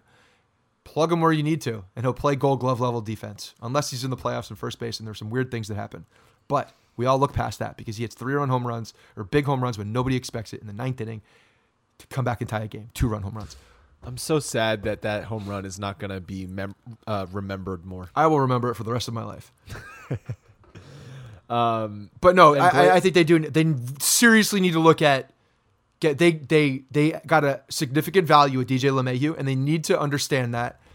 Um, I know when we had this conversation at the game, we were talking about this. We were talking about the arbitration years, and that's where the Yankees have they they used to not do that, and now they've started to extend these arbitration years. Well, you that's know what? where they see the value in signing guys. well, let me tell you what. The next progression is seeing the value in DJ LeMahieu and extending him because there is significant value there. Essentially, you're walking into a last year of arbitration at this point. yeah, he's making 12 million dollars next year. Okay, that's a value. Um, yeah, I don't know. I, I I could see them giving him an extra year, so he's not going into a lame duck year essentially. But I don't see them lock. I don't see them giving him more than a, an additional year. I it's do. just not. I. It's just not Aaron- the way they operate. They, they've changed the ways they operate. Aaron Hicks just got a seven-year deal. I know They, they, only bought out his arbitration. One year. and he's younger. one year. They bought out his arbitration for one year, and he. You keep saying he's younger, but he's also been on the shelf for like sixty percent of his career. He's also playing a position that they need more. DJ LeMahieu plays every position. The point is, is they need to extend him. That's it. They need to look beyond whatever this arbitration deal is. You're you're walking into a guy on his last year of his contract. What's the difference? The end the end result is the same. After that year, he's gone. Extend him He is because he'll probably accept it. He is 31 years old. He was born, oh, less than a month after me, July 13th, 1988. So he will turn 32 years old next July. Halfway through the year. Okay. That's what I just said, next July. Yeah. Um, So how many extra years would you Don't just say blank check. Like I- give me Yeah. give me give me something. I would give him three to four years. Would you give him 4 years Yes. at 16 million per year? Absolutely. With a smile on my face. And So you I would, would, I would feel dirty. Four years extra. I'm not saying four years including next year. I understand. So you'd have him for five more years starting next year, which means you have him until he's 36 years old. Yeah, unless he retires because of poor performance on his own part. But yes, All right. because he could play first base if he needed to. Um, I think he Gleyber- he plays for a lot longer. The way the way that he plays, I'm being dead serious with the with this. The way that he plays, unless something, unless he were to get injured and break down, the way that he plays the game, just it, to me, it seems like it, you that guy can play later in a, in a career. He's just so fundamentally sound that I think that that type of guy, unless you break down based on injury and father time comes into play, um, that he could that that can play in in baseball longer. I feel like we're gonna find out at some like DJ LeMahieu's just gonna retire one day, and we're gonna find out he's just like, oh, I always wanted to be an author, and I'm gonna start writing books. Exactly. That's what I'm saying. Like the one day, that's exactly my point. We But could he'll sign him retire at like 33 after winning a batting title. right. So that's my thing. You could say sign him for five years, but he might retire after three if he's not up to his own par. That's my point. Like I like that guy's gonna walk away and go be an author or go live in a. What kind of what kind of books do you think DJ LeMahieu is is writing? I feel like he's writing like crime, like, I was- like murder crime. I was gonna say mystery, like Mystery. like sleuth, like a like a uh, like a like Sherlock Holmes. He's a mysterious. What if he's a, what if he's one of the best poets of our generation and we just didn't know it? I mean, I believe it. I think he probably is. We talked about Gleyber. Uh, so Gio, that's another thing. How does Andujar fit in with Gio? What's the plan as far as third base for 2020? Yeah, I mean, I think Gio is definitely the leader in the clubhouse. I mean, I think he's the third baseman. I, I think he's done absolutely everything. Even shows up in the in the um you know in the playoffs in the last game when everybody else is. Gio shows up. Gio shows up and does everything he possibly can, defensively, offensively. That man came to play, and um, he's just been a, a such a breath of fresh air at third base defensively, and we really you can identify now how bad Andujar was at when you see what Gio has done. And I know there's been defensive metrics. You know, I, I'm giving I'm giving the high sign on that one. The guy looked phenomenal. I, I, I he makes every great play. To me, he makes the majority of the easy plays. I think there's some little blunders, some pop flies, some stupid little mindless things that he that he makes mistakes on occasionally, and that lowers the uh, the nerds view on him. But I think he's one of the the better gloves at their base. So I think he's locked in there. And uh, Andujar, I have no idea. No idea. He's, like they could get him. They could get him working first base. They could get That him could be a thing. Field. They could. That could they be a, that could be a real thing. Like Andujar offensively could be a first baseman. Yeah, they could trade him. Like so many, so many things. He just has Andujar. zero value I just don't the think trade he's market. going to be a third baseman. I don't think so either.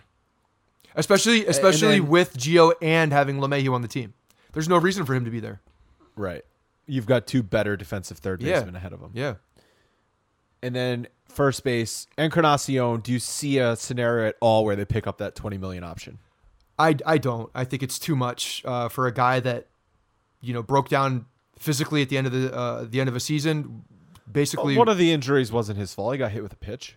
the oblique is, is a is a is an injury that was not that was a breakdown. Like Yeah, but a- he, he fractured the wrist. He got hit hit in the. I know, but I think the oblique is a bigger thing. Either way, he's an older guy. Um, you know, not a plus defender by any means. I don't think you're really solving a lot of things if you bring him back. I think Luke So Voit could, could be your first a player over there that would be a that could give you a, a similar season. I have to, I have to say that I, I'm going to assume Voit's second half struggles were injury related. Yeah. because he had a 140 WRC plus through the month of June. This is a very good player, very good offensive player. I, I remember these no, these these numbers are are more based on longer longer periods of time as well. Like you, you don't you can't just say a guy in one month or two months and then go based off of that. The reason why the season is there and the reason that data is there is to give you a better culmination of what the player actually is. So I have a hard time looking at these numbers. Same thing with Tauchman uh, on these short sample sizes. And I know he's been good when he's been healthy, and he looked like he was injured. So I, I do think there's a lot of that in there, and I think that um, he had a frustrating year at the end. And I think he deserves the opportunity. There's no doubt, and that he can be that player because we've. Se- I think we've seen it over a little bit longer period of time, and I and I We've seen it for five months or four months with Voit. September of 2018 and uh, April, May, June of 2019. it's just it's different when you string it all together at one time, though. I mean, we need Yeah. to see it together.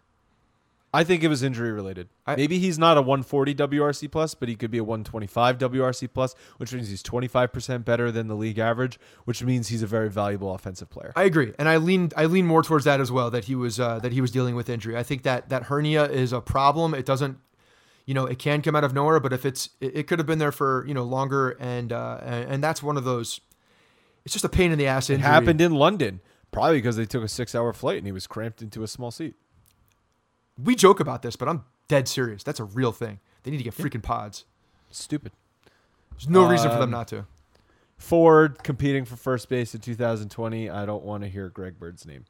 All right, let's move on to the pitching staff. Ford, so, Ford's an interesting guy though too because because of the lefty bat as well, and the fact that um, you know maybe it's defensively him and Voit uh, like they're probably about the same, but I think about the same below average. Like they're not average. They're below average. no, I, I'd say I actually give Ford probably a, a little bit of an, uh, a nudge. I don't think Voit's a very. I don't know if we baseman. saw enough of Ford at first base. Voit's not a good first base. Voit's footwork is terrible. He's a he's a big lug, and he plays first base like a meathead. yeah, because 'Cause he is a because he's a meathead. But no, uh, I I think that Ford is going to get a look though. I, Yeah, unless they go, unless they make a move, or unless Andujar can show that he can play first base, I think there's going to be. Uh, well, Ford will still get a look in spring training. Oh, no doubt. Ford should get more of a look in spring training than Greg Bird. unless there is a trade. Because I didn't see anybody on the free agent market who we just went through the the uh, list of 2020 guys, and there was just nobody massively appealing at first base that would make it much better. So we get to the rotation now, and it's kind of hard to talk about them all uh, separately. So Tanaka, Paxton, and Severino. You can kind of just give your thoughts on on all of those guys. So if we're looking at the end of the year, um, Severino is like an incomplete. Who knows? You know, I mean, we've seen postseason struggles from this guy um, in multiple occasions now, and I think that's a concern. But but he, you know, whether he was he wasn't all the way back, uh, wasn't fully stretched out, was it into the season? I think it's completely? unfair to take away too much from 2019 from Severino. Yeah. Uh, and unfortunately, it's one of those injury things too, where we're saying the same narrative, like got to be on the hel- got to be on the field, got to got to see it. We need to see it, but he's injured. Like this is becoming way too common of a, a theme now with these players. Unfortunately, They bought his arbitration out. yeah. Again, like that was a new thing. There's always going to be a new thing, right? DJ LeMahieu was a brand new thing. God damn, they need to sign him. Um, James Paxton. pitch? James Paxton, uh, I was I was impressed with. I think that James Paxton was probably the the brightest shining star of the pitching staff this year, um, because one of the guys completely screwed it up at the end of the year. But the uh, Paxton was a guy that you know had big expectations coming in. Um, people are always giving Brian Cashman a lot of shit for not going out and getting that big guy. Well, he kind of did. Kind of got a big guy. Kind of got that big lefty who's supposed to get you deeper into games, even though the Yankees won't let him go deep into games. But you know that's not neither here nor there. The nerds won't let him go into a, deep into a game, but he's got the He ability also had to do it. injury problems this year. It's not like don't totally exonerate him. Yeah, they weren't. I mean, there were nothing. Knee knee issue. It's almost like when a guy went down for a shorter amount of time, it's like he didn't go down from this year. if you only spent three weeks. yeah, yeah, yeah. It's like ah, it didn't happen. And then Tanaka, another up and down regular season, really good postseason in his first couple starts, and then got hit in Game Five. The one home run was me, in Game Four of the uh, of the ALCS. He gave up two home runs. Right, but the one was a. The first one to me was the biggest home run. Did he give up two solo home runs? My point is, is that when you gave up that first one, I felt like there was things that went down from there. Well, yeah, I don't know. I just think it was a must-win game for for the Yankees, and quote playoff Tanaka didn't show up. And it's I- I'm not even like saying that ironically or saying that to like be right or anything because I don't think playoff Tanaka is a thing. I think Tanaka is what he is. He's a he's a capable pitcher who can have really good outings and can not have good outings. And this was one of his not good outings. Like this is what Tanaka is.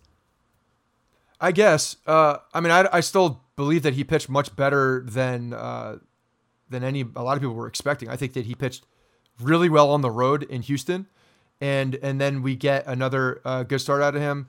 Um, Four innings, five run, five innings, four runs in in game four at home. but he pitched in the ALDS well too. The- So we saw we saw him pitch well in the postseason. I think jet overall. made a couple made a couple mistakes. Um, but I think that you're talking about the the playoff Tanaka not being a thing. I mean, I still think he's a, a better pitcher in the playoffs, he, and I think he proved that. All right. I, I- don't. I don't think there's enough evidence to to say that. It doesn't matter. Like the, he shouldn't be our number one. He shouldn't be the guy that we depend on uh, on a game uh, that is a must win at this point. Like he's a he's a nice number three, and that's what he that's what he is now. Yeah, and I think that he's not a guy that I'm like, oh, you're gonna send him on the mound for a playoff game and he's gonna shit himself. Like he's not gonna do that. But he's not gonna. But Severino, immediate- but Severino might. He might, which is a problem. Tanaka's not going to suddenly just shove bats down your throat, even though he did do that for a game against the Astros in game one. It's like you can't expect that every time out. That's unrealistic. But he's got that ability. The problem with the Yankees right now, I think, a lot a lot to do with their philosophy. It's not consistent. Well, it's also It- their philosophy to not to do it's it. tough to rely on. You can't rely on it when your philosophy is to take you out of the game. You can't even train to do that when you're getting taken out of games at different places. It's just it's a flawed philosophy in my opinion. So those three guys are obviously locked into the rotation next year. Sabathia is retiring, and they have Happ for 17 million. Germán, who I don't know if he's going to be around again next year. I don't know how fans will react to that. To be honest, I don't know if the Yankees can we wanted. can we talk about Domingo Germán, please? Because I feel like Domingo Germán nobody wants to talk about because of the domestic uh, violence, the allegations, this and all this a, stuff. This is a safe space, Scott. You can talk. Well, you know, it's it's it's just one of those. I feel like a lot of people just have kind of like glanced at like look. Let's look at the baseball for a minute, just the baseball, because when we're talking about this makeup, the makeup of this, the the composition of this team, Domingo Germán in the beginning of the year was a big contributing factor. He was a huge part of the pitching staff, and when you're talking about going into the playoffs, um, and uh, you know a week before the playoffs start, you're still expecting him to be in there, and he's going to be a big part of this. And you know, in Game Four or whenever you're you're you're expecting a bullpen type game, Domingo Germán was the guy that was going to go in there, and he was going to be a guy that you could probably depend on for multiple innings and be be a very important part of what they were going to do in this pitching staff. And then he went off the field and did did you know alleged something that was just you know unbelievable, something completely horrible that you, you just don't ever in a million years do. Bad guy. He did something that was a bad guy thing. And that's uh, for the baseball team and just the baseball, they got put in a position um, by not having a player that they had depended on all year long and put in a position where they had to go and, and you know, J Happ had to pitch. And um, you know, uh, Cessa had to pitch, and freaking um, Johnny Lasagna had to pitch, and we had to see Sabathia had and to Sabathia had to pitch and even be on the roster. So, you know, his actions were were were were horrible, and also because this is a, a baseball team and that's his profession, and that's why we all watch this in the first place. He screwed them on the field too, because of his actions off the field, and um, I mean, I'm done with him personally, but you are. yeah, I mean, I, I think that there's just Yeah, I mean, I don't things. disagree with that. If the Yankees choose that they don't want that type of person to be around them, It's hard to say that though when you have Aroldis Chapman on the team. I agree. And with all and with all the uh, you know the things that are swirling around right now, That doesn't mean though. That doesn't mean though they have to continue. that's right That way. That's right. There's Like- to me, there's that precedent should not be set. You Right. should be able to Oh, move we have off of to that keep, precedent. We have to keep him around because we're, we signed Chapman to a contract, Right. or we'd have to get rid of Chapman because we got rid of like. You can treat him differently. I mean, it might be unfair to treat him differently. It might be hypocritical, but they can do it. And in the offseason, I'm sure we'll you know learn more about what happened and what went down, and you know that could sway things one way or another. But from all accounts, it just seems like it was uh, he's just a bad dude, and you know, from what we've heard, it was just a, a really bad thing, unfortunately. Yeah, and Montgomery is another wild card for the rotation. So you were saying, oh, the rotation's pretty much set. Yeah. I, I, mean, think there's- Montgomery's there's- definitely in there for the number five spot. I mean, I think you're looking at him as a, a leader in the clubhouse already.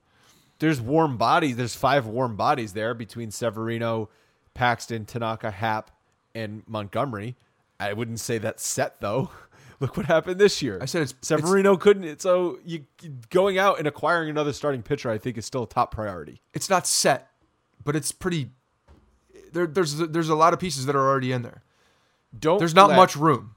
Don't let Montgomery or Happ prevent you from going to acquire a starting pitcher I via agree. trade or free agency. I agree with that. The Yankees have proven multiple times now that they will eat contracts. So we don't. You want to talk about precedents that matter to me? Eat a contract that's bad for the team. Eat a contract. If Jay Happ comes out there and is stinking up the joint in spring training and not pitching well into the first month of the season, do what you got to do. But you should have a plan in place uh, and security there. And if you can acquire somebody, you should do it. You should have as many good players on this team as possible. We made this mistake two years ago by not going out and acquiring more arms. Uh, I, you know, I for one was looking at the the rotation and like set, like where are you supposed to play a guy? That is a real concern at some point. If you have five guys that are major league talent level guys that are major league contracts, where are you going to pitch them? It is a concern when you're talking about a starting rotation. But you know what? If they have an opportunity to slide in somewhere and take a guy, and you know potentially Jordan Montgomery could be a, a, a trade piece.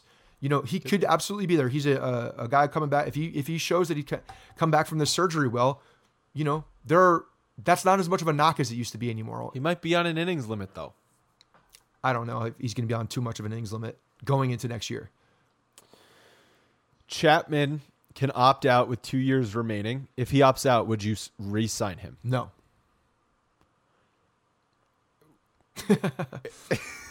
no, I would okay. not resign him. Explain. Because I feel like we've seen we've seen the closer role get filled too many times with with guys that are lesser than Chapman. I don't think you need that. And the guy that ever he had a damn good year. There's no doubt about it. But he also did uh, serve up a game-winning home run to end the season to uh, Jose Altuve on a pitch that should have never happened in the first place. And his reasoning, and when you when you watch the press conference afterwards, not the press conference, but the, the locker room interviews. I don't know if you saw this, but basically he's like, I go out there, nobody tells me to do anything. I compete, I attack the best players out there. That's what I do. That's my job. It's it's a it's a it's a it's an arrogant way to go about your job and not understand what's happening in that moment and seeing what the situation is. It's arrogant, first of all, um, and it's well, that's also poor coaching. Well, they yeah, and they gave him too much leeway in that moment. They should have absolutely yeah. stepped in, absolutely. But you, but you're looking at closers that, out there. Just if Aaron Boone wanted to tell him to do something, Chapman should listen to Aaron Boone and not just be like, "Oh, I'm going to attack because I'm I'm Aroldis Chapman." Look, I've just seen too many guys float around the league and become good closers to to really overvalue that position. Honestly, well, they also have guys on the roster that could step in. Yeah. Britton could step in. I think that's why Absolutely. they gave him the contract they gave him. It was security to secure if Chapman opts out. I could see Chapman opting out because he's got two years remaining, but I could see also the Yankees adding a third year on. So I don't see the Yankees giving him four years, but I could see them giving him uh, three years essentially. You know what I mean? Yeah. You know, I think the concern still uh, uh as he gets older is that that fastball velocity um, really does take a huge dip. Slider has improved. The slider has improved, but it's not. Despite the fact that it went out of the stadium by Jose Altuve. Right, because you could still sit on it. Because when you're only sitting on that slider and you can't locate a fastball, it's not as good as it looks.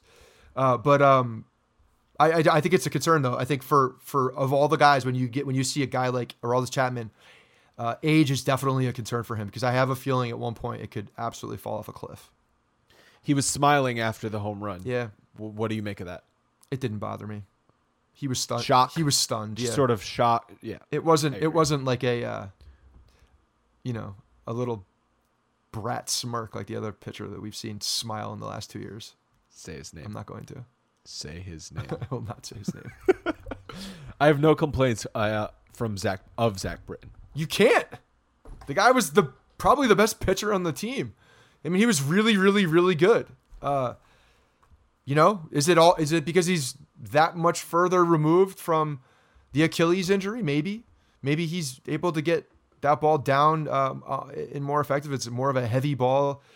I think his stuff plays in the playoffs. He's a ground ball pitcher. You're damn right, especially this year. He's more valuable now than ever.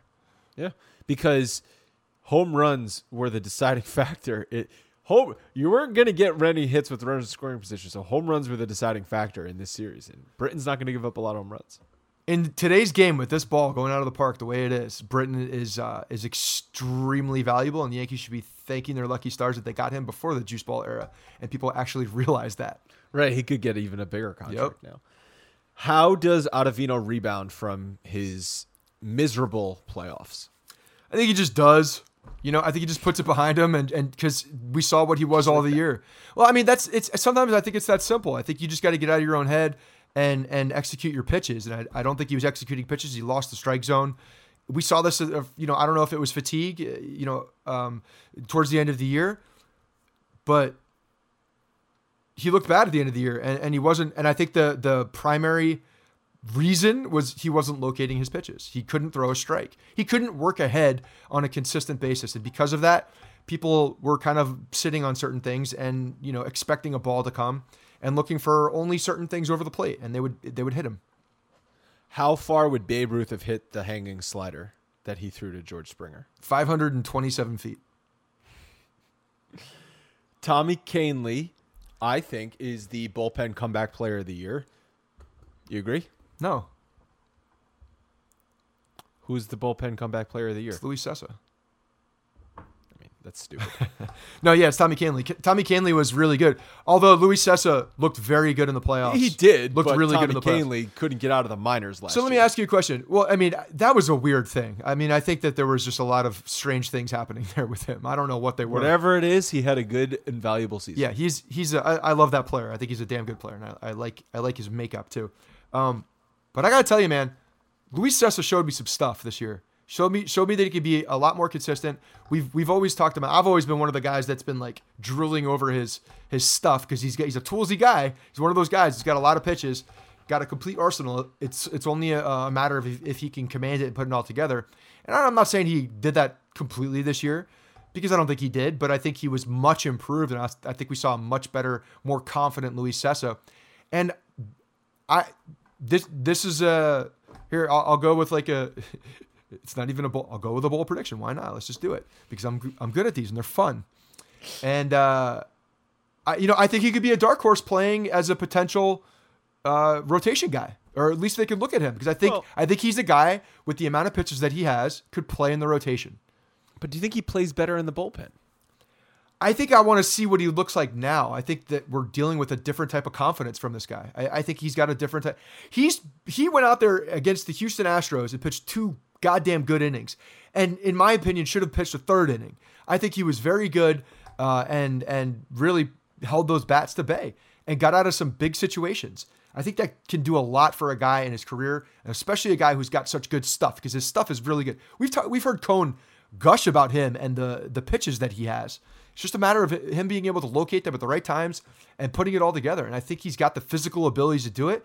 And I think this year was a big year uh, for his confidence because his, you know, Judge said back against the wall, back against the wall. Cessa's back was against the wall the entire year. He had no more Right, he was options. going to get released. He had no more options. He had to put up. If he sucked, he would have got released. Yeah, he was gone.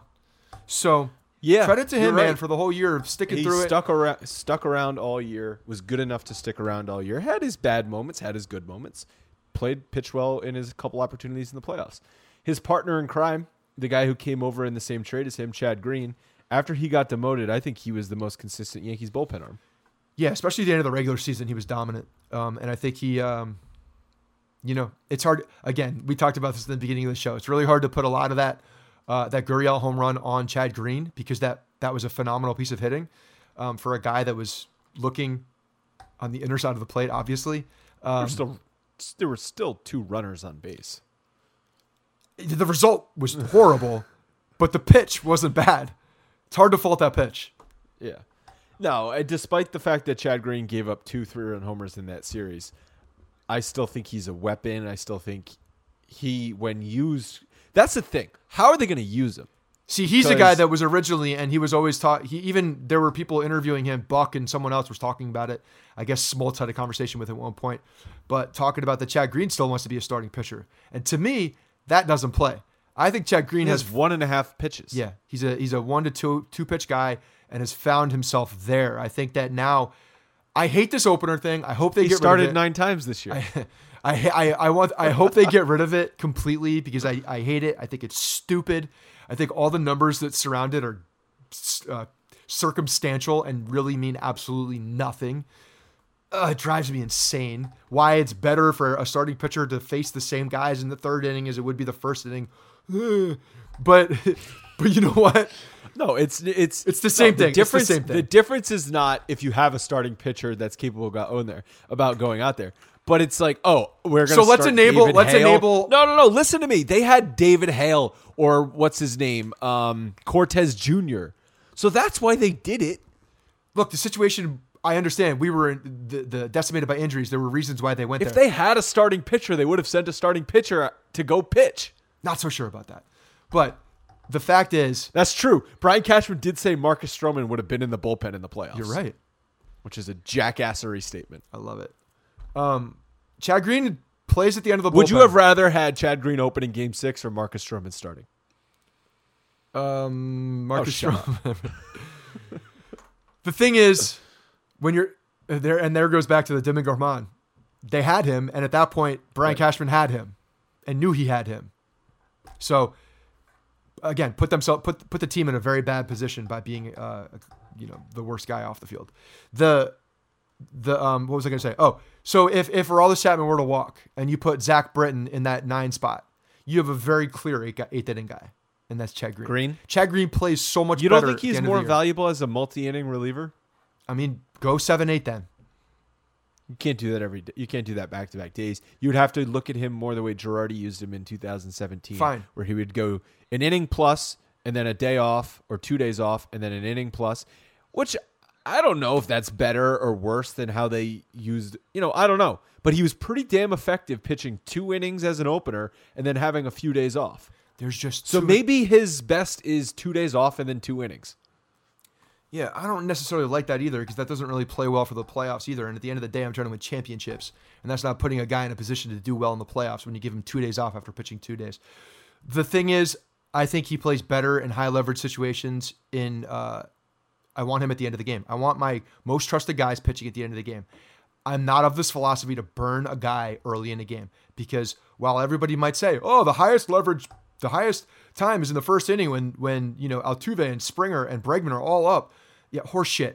Things are different at the end of the game. I'm sorry, they are. They're just different, and there's too many things that can happen between now and then that that can change. And I want my best guys pitching at the end of the game. I trust my my team to keep us in the game, and I want my best guys at the end. And I, I- think it's a I think it's a I think it's unfortunate how the philosophy of baseball in some cases is going the other way.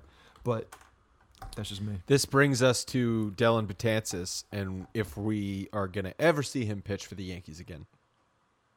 Yeah. What do you think? I think that I think that he's going to be back. I would bring him back. And I, the only reason I think that he's going to be back is because they're going to be able to get him on the cheap.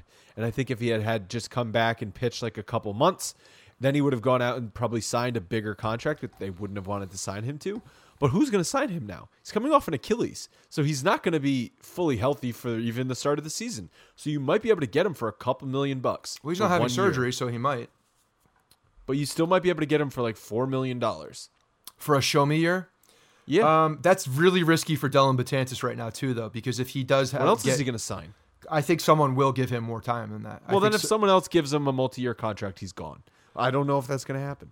I think the Yankees would go multi-year. I don't think. Kimbrel wouldn't get a multi-year deal in this offseason, and Dellin Betances is going to. I mean, totally different. The the amount of money that was involved in a Kimbrel on an AAV level would be is very different than what Betances is going to get. So yeah, I think they're very different situations. I think Betances is going to absolutely look for like a two to two year deal with a third year option type thing. Like I think that is kind of a nice window. Gives him an And he won't be back. gives him an incentive. I think that's a good deal for the Yankees too, though, because it gives them incentives. Does it might depend on if Chapman opts out. If they if they if Chapman opts out, fifteen million a year for bullpen arm comes off the books, then they might feel more comfortable giving Dellin Betances a contract. Possibly, yeah. I think they should do it anyway, but because I don't think the uh, the the average annual value for Dellin Betances is going to be that high. Yeah, So- if they're talking about bullpenning, if they, if they want to build a super bullpen, Dellin Betances would have really come in handy. Yep. And if you're talking about a second year with a third year option, well, then again, similar to the way J.A. Happ, the way I look at J.A. Happ's um, contract is if that third year actually does vest, well, then the second year was probably not that bad, and you probably want it to vest. So Right. uh, that's why that third year to me doesn't matter if it's an option I just hate that that might be how it ends for Dellin Betances. with the Yankees. You mean? Yeah. Yeah, no, it's unfortunate. He's just had really bad timing with a lot of situations. It's been Yeah. really unfortunate for him. because um, he's a good pitcher and he's a, one of the most dominant pitchers in baseball when he's out there. And uh, yeah, to hop off the mound like that and then find out you have a uh, you know partially torn or whatever it is stretched out, whatever the hell it actually. I don't even know what the actual diagnosis was. Stretched out Achilles. Stretched out, strained Achilles. It's strained. I sprained it. But he's um, you know, I, I think that they should definitely look to bring him back. So last couple They- things I uh, want to uh, talk real about. quick, real quick. They may be consulting Zack Britton and his doctors though too about what that recovery time is like. Well, Britton did have surgery. He did have surgery, but it's still, if I, I don't know, the Achilles is very sketchy to me. It's a scary place to have an injury. So if you're gonna have a tear, you can repair that.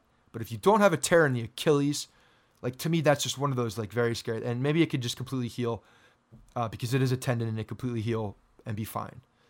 Um, but it's worrisome. He's a big dude. All right, let's talk about Boone and the coaches. If you want to mention any other coaches, so he followed up his 2018 season with another 100 win team. I think he did a much better job this year than he did last year overall, getting this team to 103 wins with all of the injuries. I think a credit does go to Boone.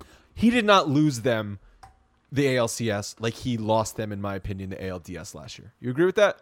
Yeah, I do. And I want to ask you a question. Do you Okay. come back? Do you come back off of your comments a little bit that you made at the old Yankee Stadium about Aaron Boone coming out there? What? What did I say? You didn't like it.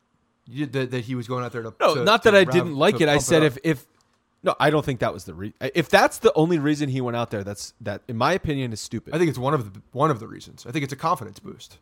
okay, well he He's- didn't need a confidence boost. Oh yeah, he did. Maybe without Why? maybe without that confidence boost, that ball goes out the yard. Maybe it No, goes I think five th- feet. I think with the fact that he Boone went out there, broke up his rhythm, he hung a pitch in the middle of the plate. Yeah. Um, I think Boone did a really good job this year. I think he was dealt a freaking crazy hand, and I think he did a good What job. What is Boone's primary job as Yankees manager? Manage, It's to manage make the sure players. manage the personalities, right? Be relatable. No, it's not think just be what- relatable. I just said manage the personalities and be relatable. It's not. I don't. Th- That is the that is literally the biggest reason they said Joe Girardi's gone. yeah. That, no, that's that's one of the Aaron distinguishing Boone. factors. There's a hell of a lot more to what he's what they need him to I do. I said one of the biggest reasons. Fine. That, I mean, yeah, that's that's obvious one because it's the biggest dis- distinguishing difference between the two of them. But I think what we saw this year as well is Aaron Judge had a lot better handle on each individual player as well. And I think he, Aaron Boone. What did I say? Aaron Judge. Aaron Boone had a much better um, feeling and and just just overall uh, concept of who each guy was. And I think he had to do that on the fly with a lot of guys, obviously, because there were so many injuries. So I think that he put guys in good positions to succeed. And I think that says a lot. I don't that's not just personality, that's not relatability. That's knowing where a guy can be strong or strongest or put his best foot forward and then having him in that situation in, in, in the in that time. And I think he did a really good job with that with multiple people that probably wouldn't be on the major league level in you know if, if it didn't go down this way. He's a good collaborator. I really do think he's a good collaborator. In what way? With the other coaches? Coaches and front office. I think that is how the Yankees are running their team now. Is that it's a collaboration is running the team. Brian Cashman in the front office and the analytics people with Aaron Boone and the coaches. It is a collaborative effort. I think that he gets a lot of information. I, I I do think it's more than than you think. I mean, I know how you feel. You and Neil Keefe have the same exact feeling on this, and, and that he's just really a drone. Um, I think there's more to it. I think that they do give him more of a leash in certain situations, and I think that they give him a ton of information to di- to digest together, like you said, in a collaborative effort. But then at the end of the day, he's making his, his you know decisions. I think some decisions are made for him based on what the numbers say, and I think that's unfortunate. I think that's unfortunate because I think you should let baseball guys make decisions um, with the supportive information because I think it's great information. It's support. That's not what Brian Cashman wants as a manager. Well, you know what? It's not. It's not working. And I think that Aaron Boone absolutely has the ability to do that. And when he came out there and kept Paxton in the game, showed me that he can do it and will do it. Well, we we you said this the night that we recorded. If the if that's the tying run, he's out of there. It's a different scenario though. So Boone's in. That's a baseball his last- scenario too. Boone's going into the last year of his contract. Damn. Do you think they? I know that went fast. Do you think they let him finish out his contract, or do we? Do you think we get an announcement that there's an extension sometime in Feb? I think it comes sometime in late January or February, maybe even like er, when pitchers and catchers report. Oh, by the way, we extended Aaron Boone. I would, I would, I would even expect it earlier than that, honestly, because I think they're really happy with him, and I, I don't think they want to, you know, let the media A lame duck. I don't think they want the media to get a hold of get their teeth into that one yet. Right, because if there's like one slump in the middle of the season or one bad pitching change in July, it's oh, is Aaron Boone's job in jeopardy? No, I mean even in, into the off season. Like I think they're going to probably take care of that uh, around winter meetings. Like I, I could see that happening ar- around that time. Um, but yeah, no, I, I certainly don't think he's going to go into a lame duck here. The Yankees don't do that. They they really haven't done that as much. The only time they've done it, the guys have been let go. Yeah. Joe Torre and Joe Girardi went into lame duck years and then were let go. Right. So pretty much, if they let you go into your last year of your contract, you're not going to be back. yeah, and those were the tenth year of their deals. So Cashman, how would you grade Brian Cashman's job this year? I think Brian Cashman did a phenomenal job. I think um, No failures. it's hard to say failures. I, be, again, I, you know, I don't want to go all the way through this on, on on how things went down because nobody knows. That's the problem. Everybody can speculate how things went down, but nobody knows. So yes, if Dallas Keuchel came up and said, "I want to sign here for one dollar under what the Braves are giving me," he's like, "No," and I'm not going to meet with you again. Then yeah, Brian Cashman's at fault there. But if there was no time to uh, to come back and try to get a contract, I think I look at that one still. Even though Keuchel didn't pitch great down the stretch, I think he still would have been an improvement and still could have been a potential guy that would run this team and probably leaned upon, you know, in that game four even like you would have maybe even been before that. Who knows? But I think you, that's a that's a playoff experienced arm that you want to have on that team. That would be the guy that I look at and say possible missed scenario, missed opportunity, but I don't think it played out that way. Again, speculative, my opinion. I think that they didn't really have much of a shot at him at the end of the day. What about Patrick Corbin? What about the fact that they didn't address the starting pitching at the trade deadline? Um, I was fine with it at, at the end. I I was disappointed that they didn't go get somebody, but the, the I mean, in hindsight, options Patrick Corbin weren't was- there. In hindsight, they should have given Patrick Corbin that contract. No, in hindsight, Patrick Corbin's first year looks like it could have been valuable, maybe, but we'll see how the rest of it plays out. I mean, in hindsight, right now. in hindsight, right now, the first year of the contract looked good. So this is when I get a little worried for people saying, "Oh, the Yankees are going to sign Gerrit Cole." What makes you think that? What's the last pitcher the Yankees signed to a massive contract? Those CC Sabathia ten years AJ Burnett. eleven years ago now. So Yeah, it no, is. that was the same year. I know. AJ Burnett and, and I know, so that's what I'm saying. that year they signed him. 2009 is the last time. If you want to call Tanaka a massive contract, I'll give it to you. Because he was. It was a lot of money. but that was an international signing. That's different. American free agent, American baseball, Major League Baseball free agent, not American pitcher.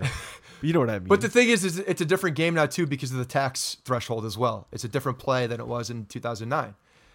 There's, it's just different. well, they were way over it in 2009. They didn't give a crap. right, they didn't care, but it's a different scenario. And what happened in 2009? Uh, they won something. Yeah, I can't remember. it's a what it trophy with some flags on it. So yes, people are going to look back at that, and they will always look back at it and said the last time you spent money on big name pitchers, you won a World Series. Well, I I don't know. It's going to be interesting. Even though one of them was AJ Burnett, and yes, he pitched well in one game, but he was bad. No, CC Sabathia was a successful. CC. Sabathia was absolutely a success. I'm not saying that he wasn't. He was phenomenal. So could Gerrit Cole be that type of successful signing where Yeah. he's on the Yankees through the next eight seasons, Yeah. and in 2026 we're like, or 2027 we're like, damn. So glad that Gerrit Cole's been here for the last six years. They won a championship. We're sending him off into the sunset. Oh man, he's crying walking off the mound. But you know what? It's okay. Yeah, I think. Look, do I think it's going to happen? No. Do I think it it um, could happen? Sure. Do I think it's gonna happen? No. So okay, I- because I think, pitcher on the free agent and I'll tell you no. why. I'll tell you why. And I think someone's going to do the same thing that happened to Patrick Corbin. I think someone's going to massively overpay, and I don't think, Ca- and I know Cashman doesn't do And that. it's gonna be a lot more than Patrick Corbin got. yeah, and you look at the Angels and what they're doing over yeah, there. they're the leader for him, right? They just got Maddon. That's a win now situation. They just signed Mike Trout. They're in a win now mode right now. to a thousand years. They have, yeah, they have, you know, the Well, I think it's the as good asterisk as a, rookie of the year. It's good of a job that Brian Cashman did with all of the ros- roster depth and position players and making sure that injury after injury did not sink this team. I think he deserves equal criticism for not building a starting rotation that can win a World Series. He hasn't done that yet. Why is that not a fair criticism? Because the pitching staff was not the problem. That's why. I just said that he did not build a starting rotation to win a World Series, and that is fact. That is a fact. It's not an opinion. You're right. That's fact. You're right. but the reason they lost was not because of the pitching staff. It was because of the offense that we all love. Didn't do what they did all year long. And them's the facts. The pitching staff that he has built for the last three years has not been able to get to a World Series. This year also, you throw in Domingo Germán into the mix of this pitching staff. They're not getting past Houston with Domingo Germán. Domingo Germán stunk in September. It- uh, it- stunk. It's, it's a it's a different situation though. A different situation. I'm just saying, the guys were there. Paxton was there. Severino came back. Unfortunate the injury happened. Because what if Severino doesn't get hurt and he's a 20 game yeah, winner maybe. this year? You're right. You're right. A, a full season of Severino could have been the difference between number one seed, number two seed. I don't know if that makes. A We difference saw that it didn't matter. overall. So Yeah, we Right. put that one to bed, know. right? We put that one to bed forever, right? The home field thing. That one's done. I still rather have. I know, but it's done. no one's playing for that shit anymore. The thing is, oh, and All by the way, it's something, something we didn't mention, which we absolutely should have mentioned when we are talking about pitchers, even though we're just kind of auditing these guys.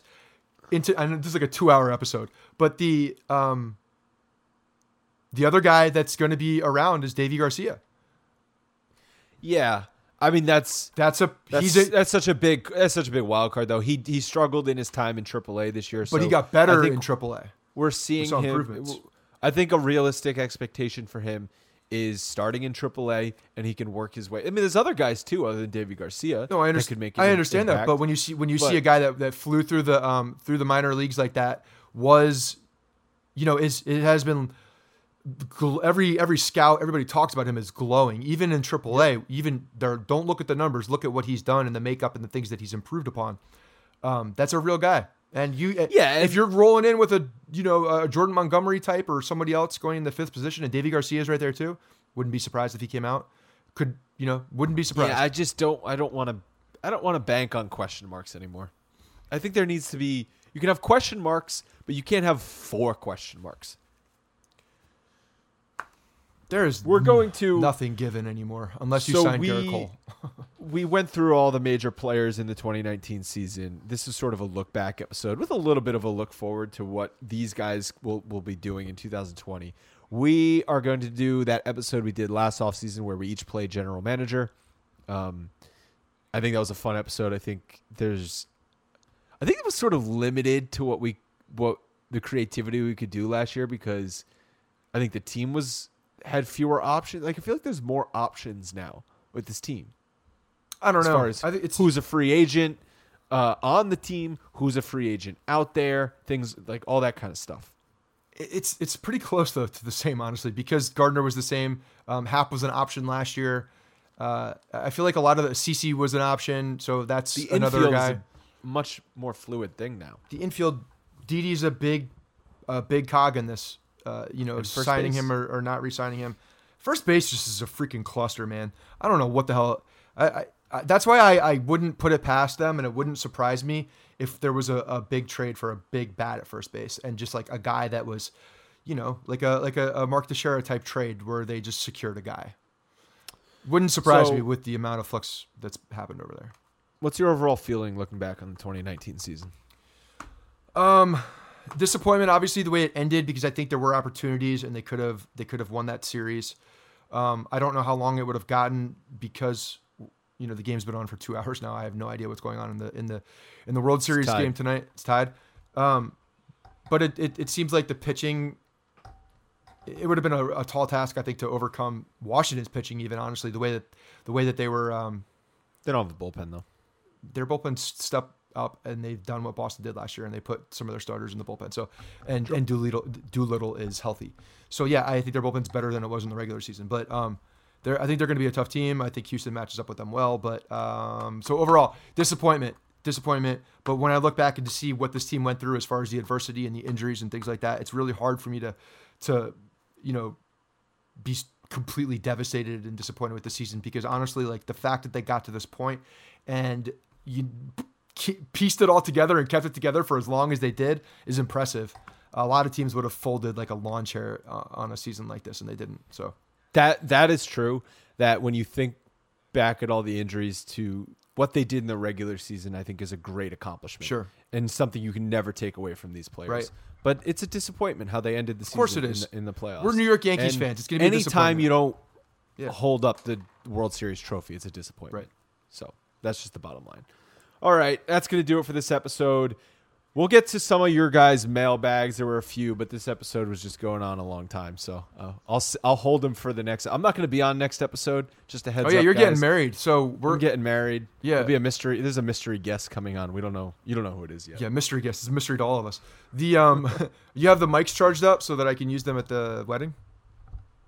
I wasn't going to bring them. You want me to bring them? I feel like you should bring them. I think Leanne will kill me. I think Liam would kill you. So don't tell her you're bringing them, but bring them. Who are you going to record? You're going to try to get my dad? you know, if he exists, if, if I actually see him there, that's that's uh that's to be determined. We'll see.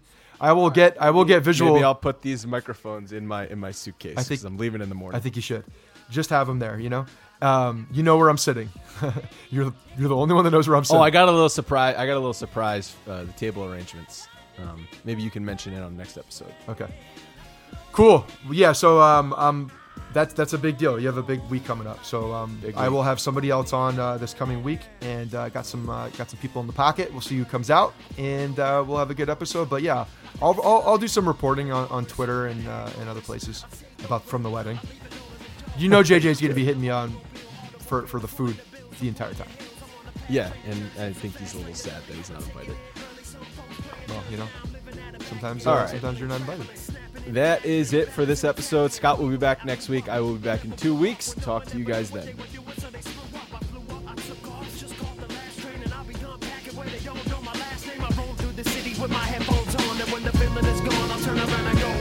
Hey guys, thanks for listening to the Bronx Pinstripe Show. Make sure you find us on iTunes and subscribe so you can get all new episodes directly onto your phone. If you do like the show, we'd love for you to take a minute and give us a five star rating and review in iTunes. It really helps us out and allows us to create more shows. We're on Twitter at Bronx Pinstripes and the same on Facebook. You can always find us there talking Yankee baseball. Thanks again, guys, for your support. Really appreciate it, and go Yankees.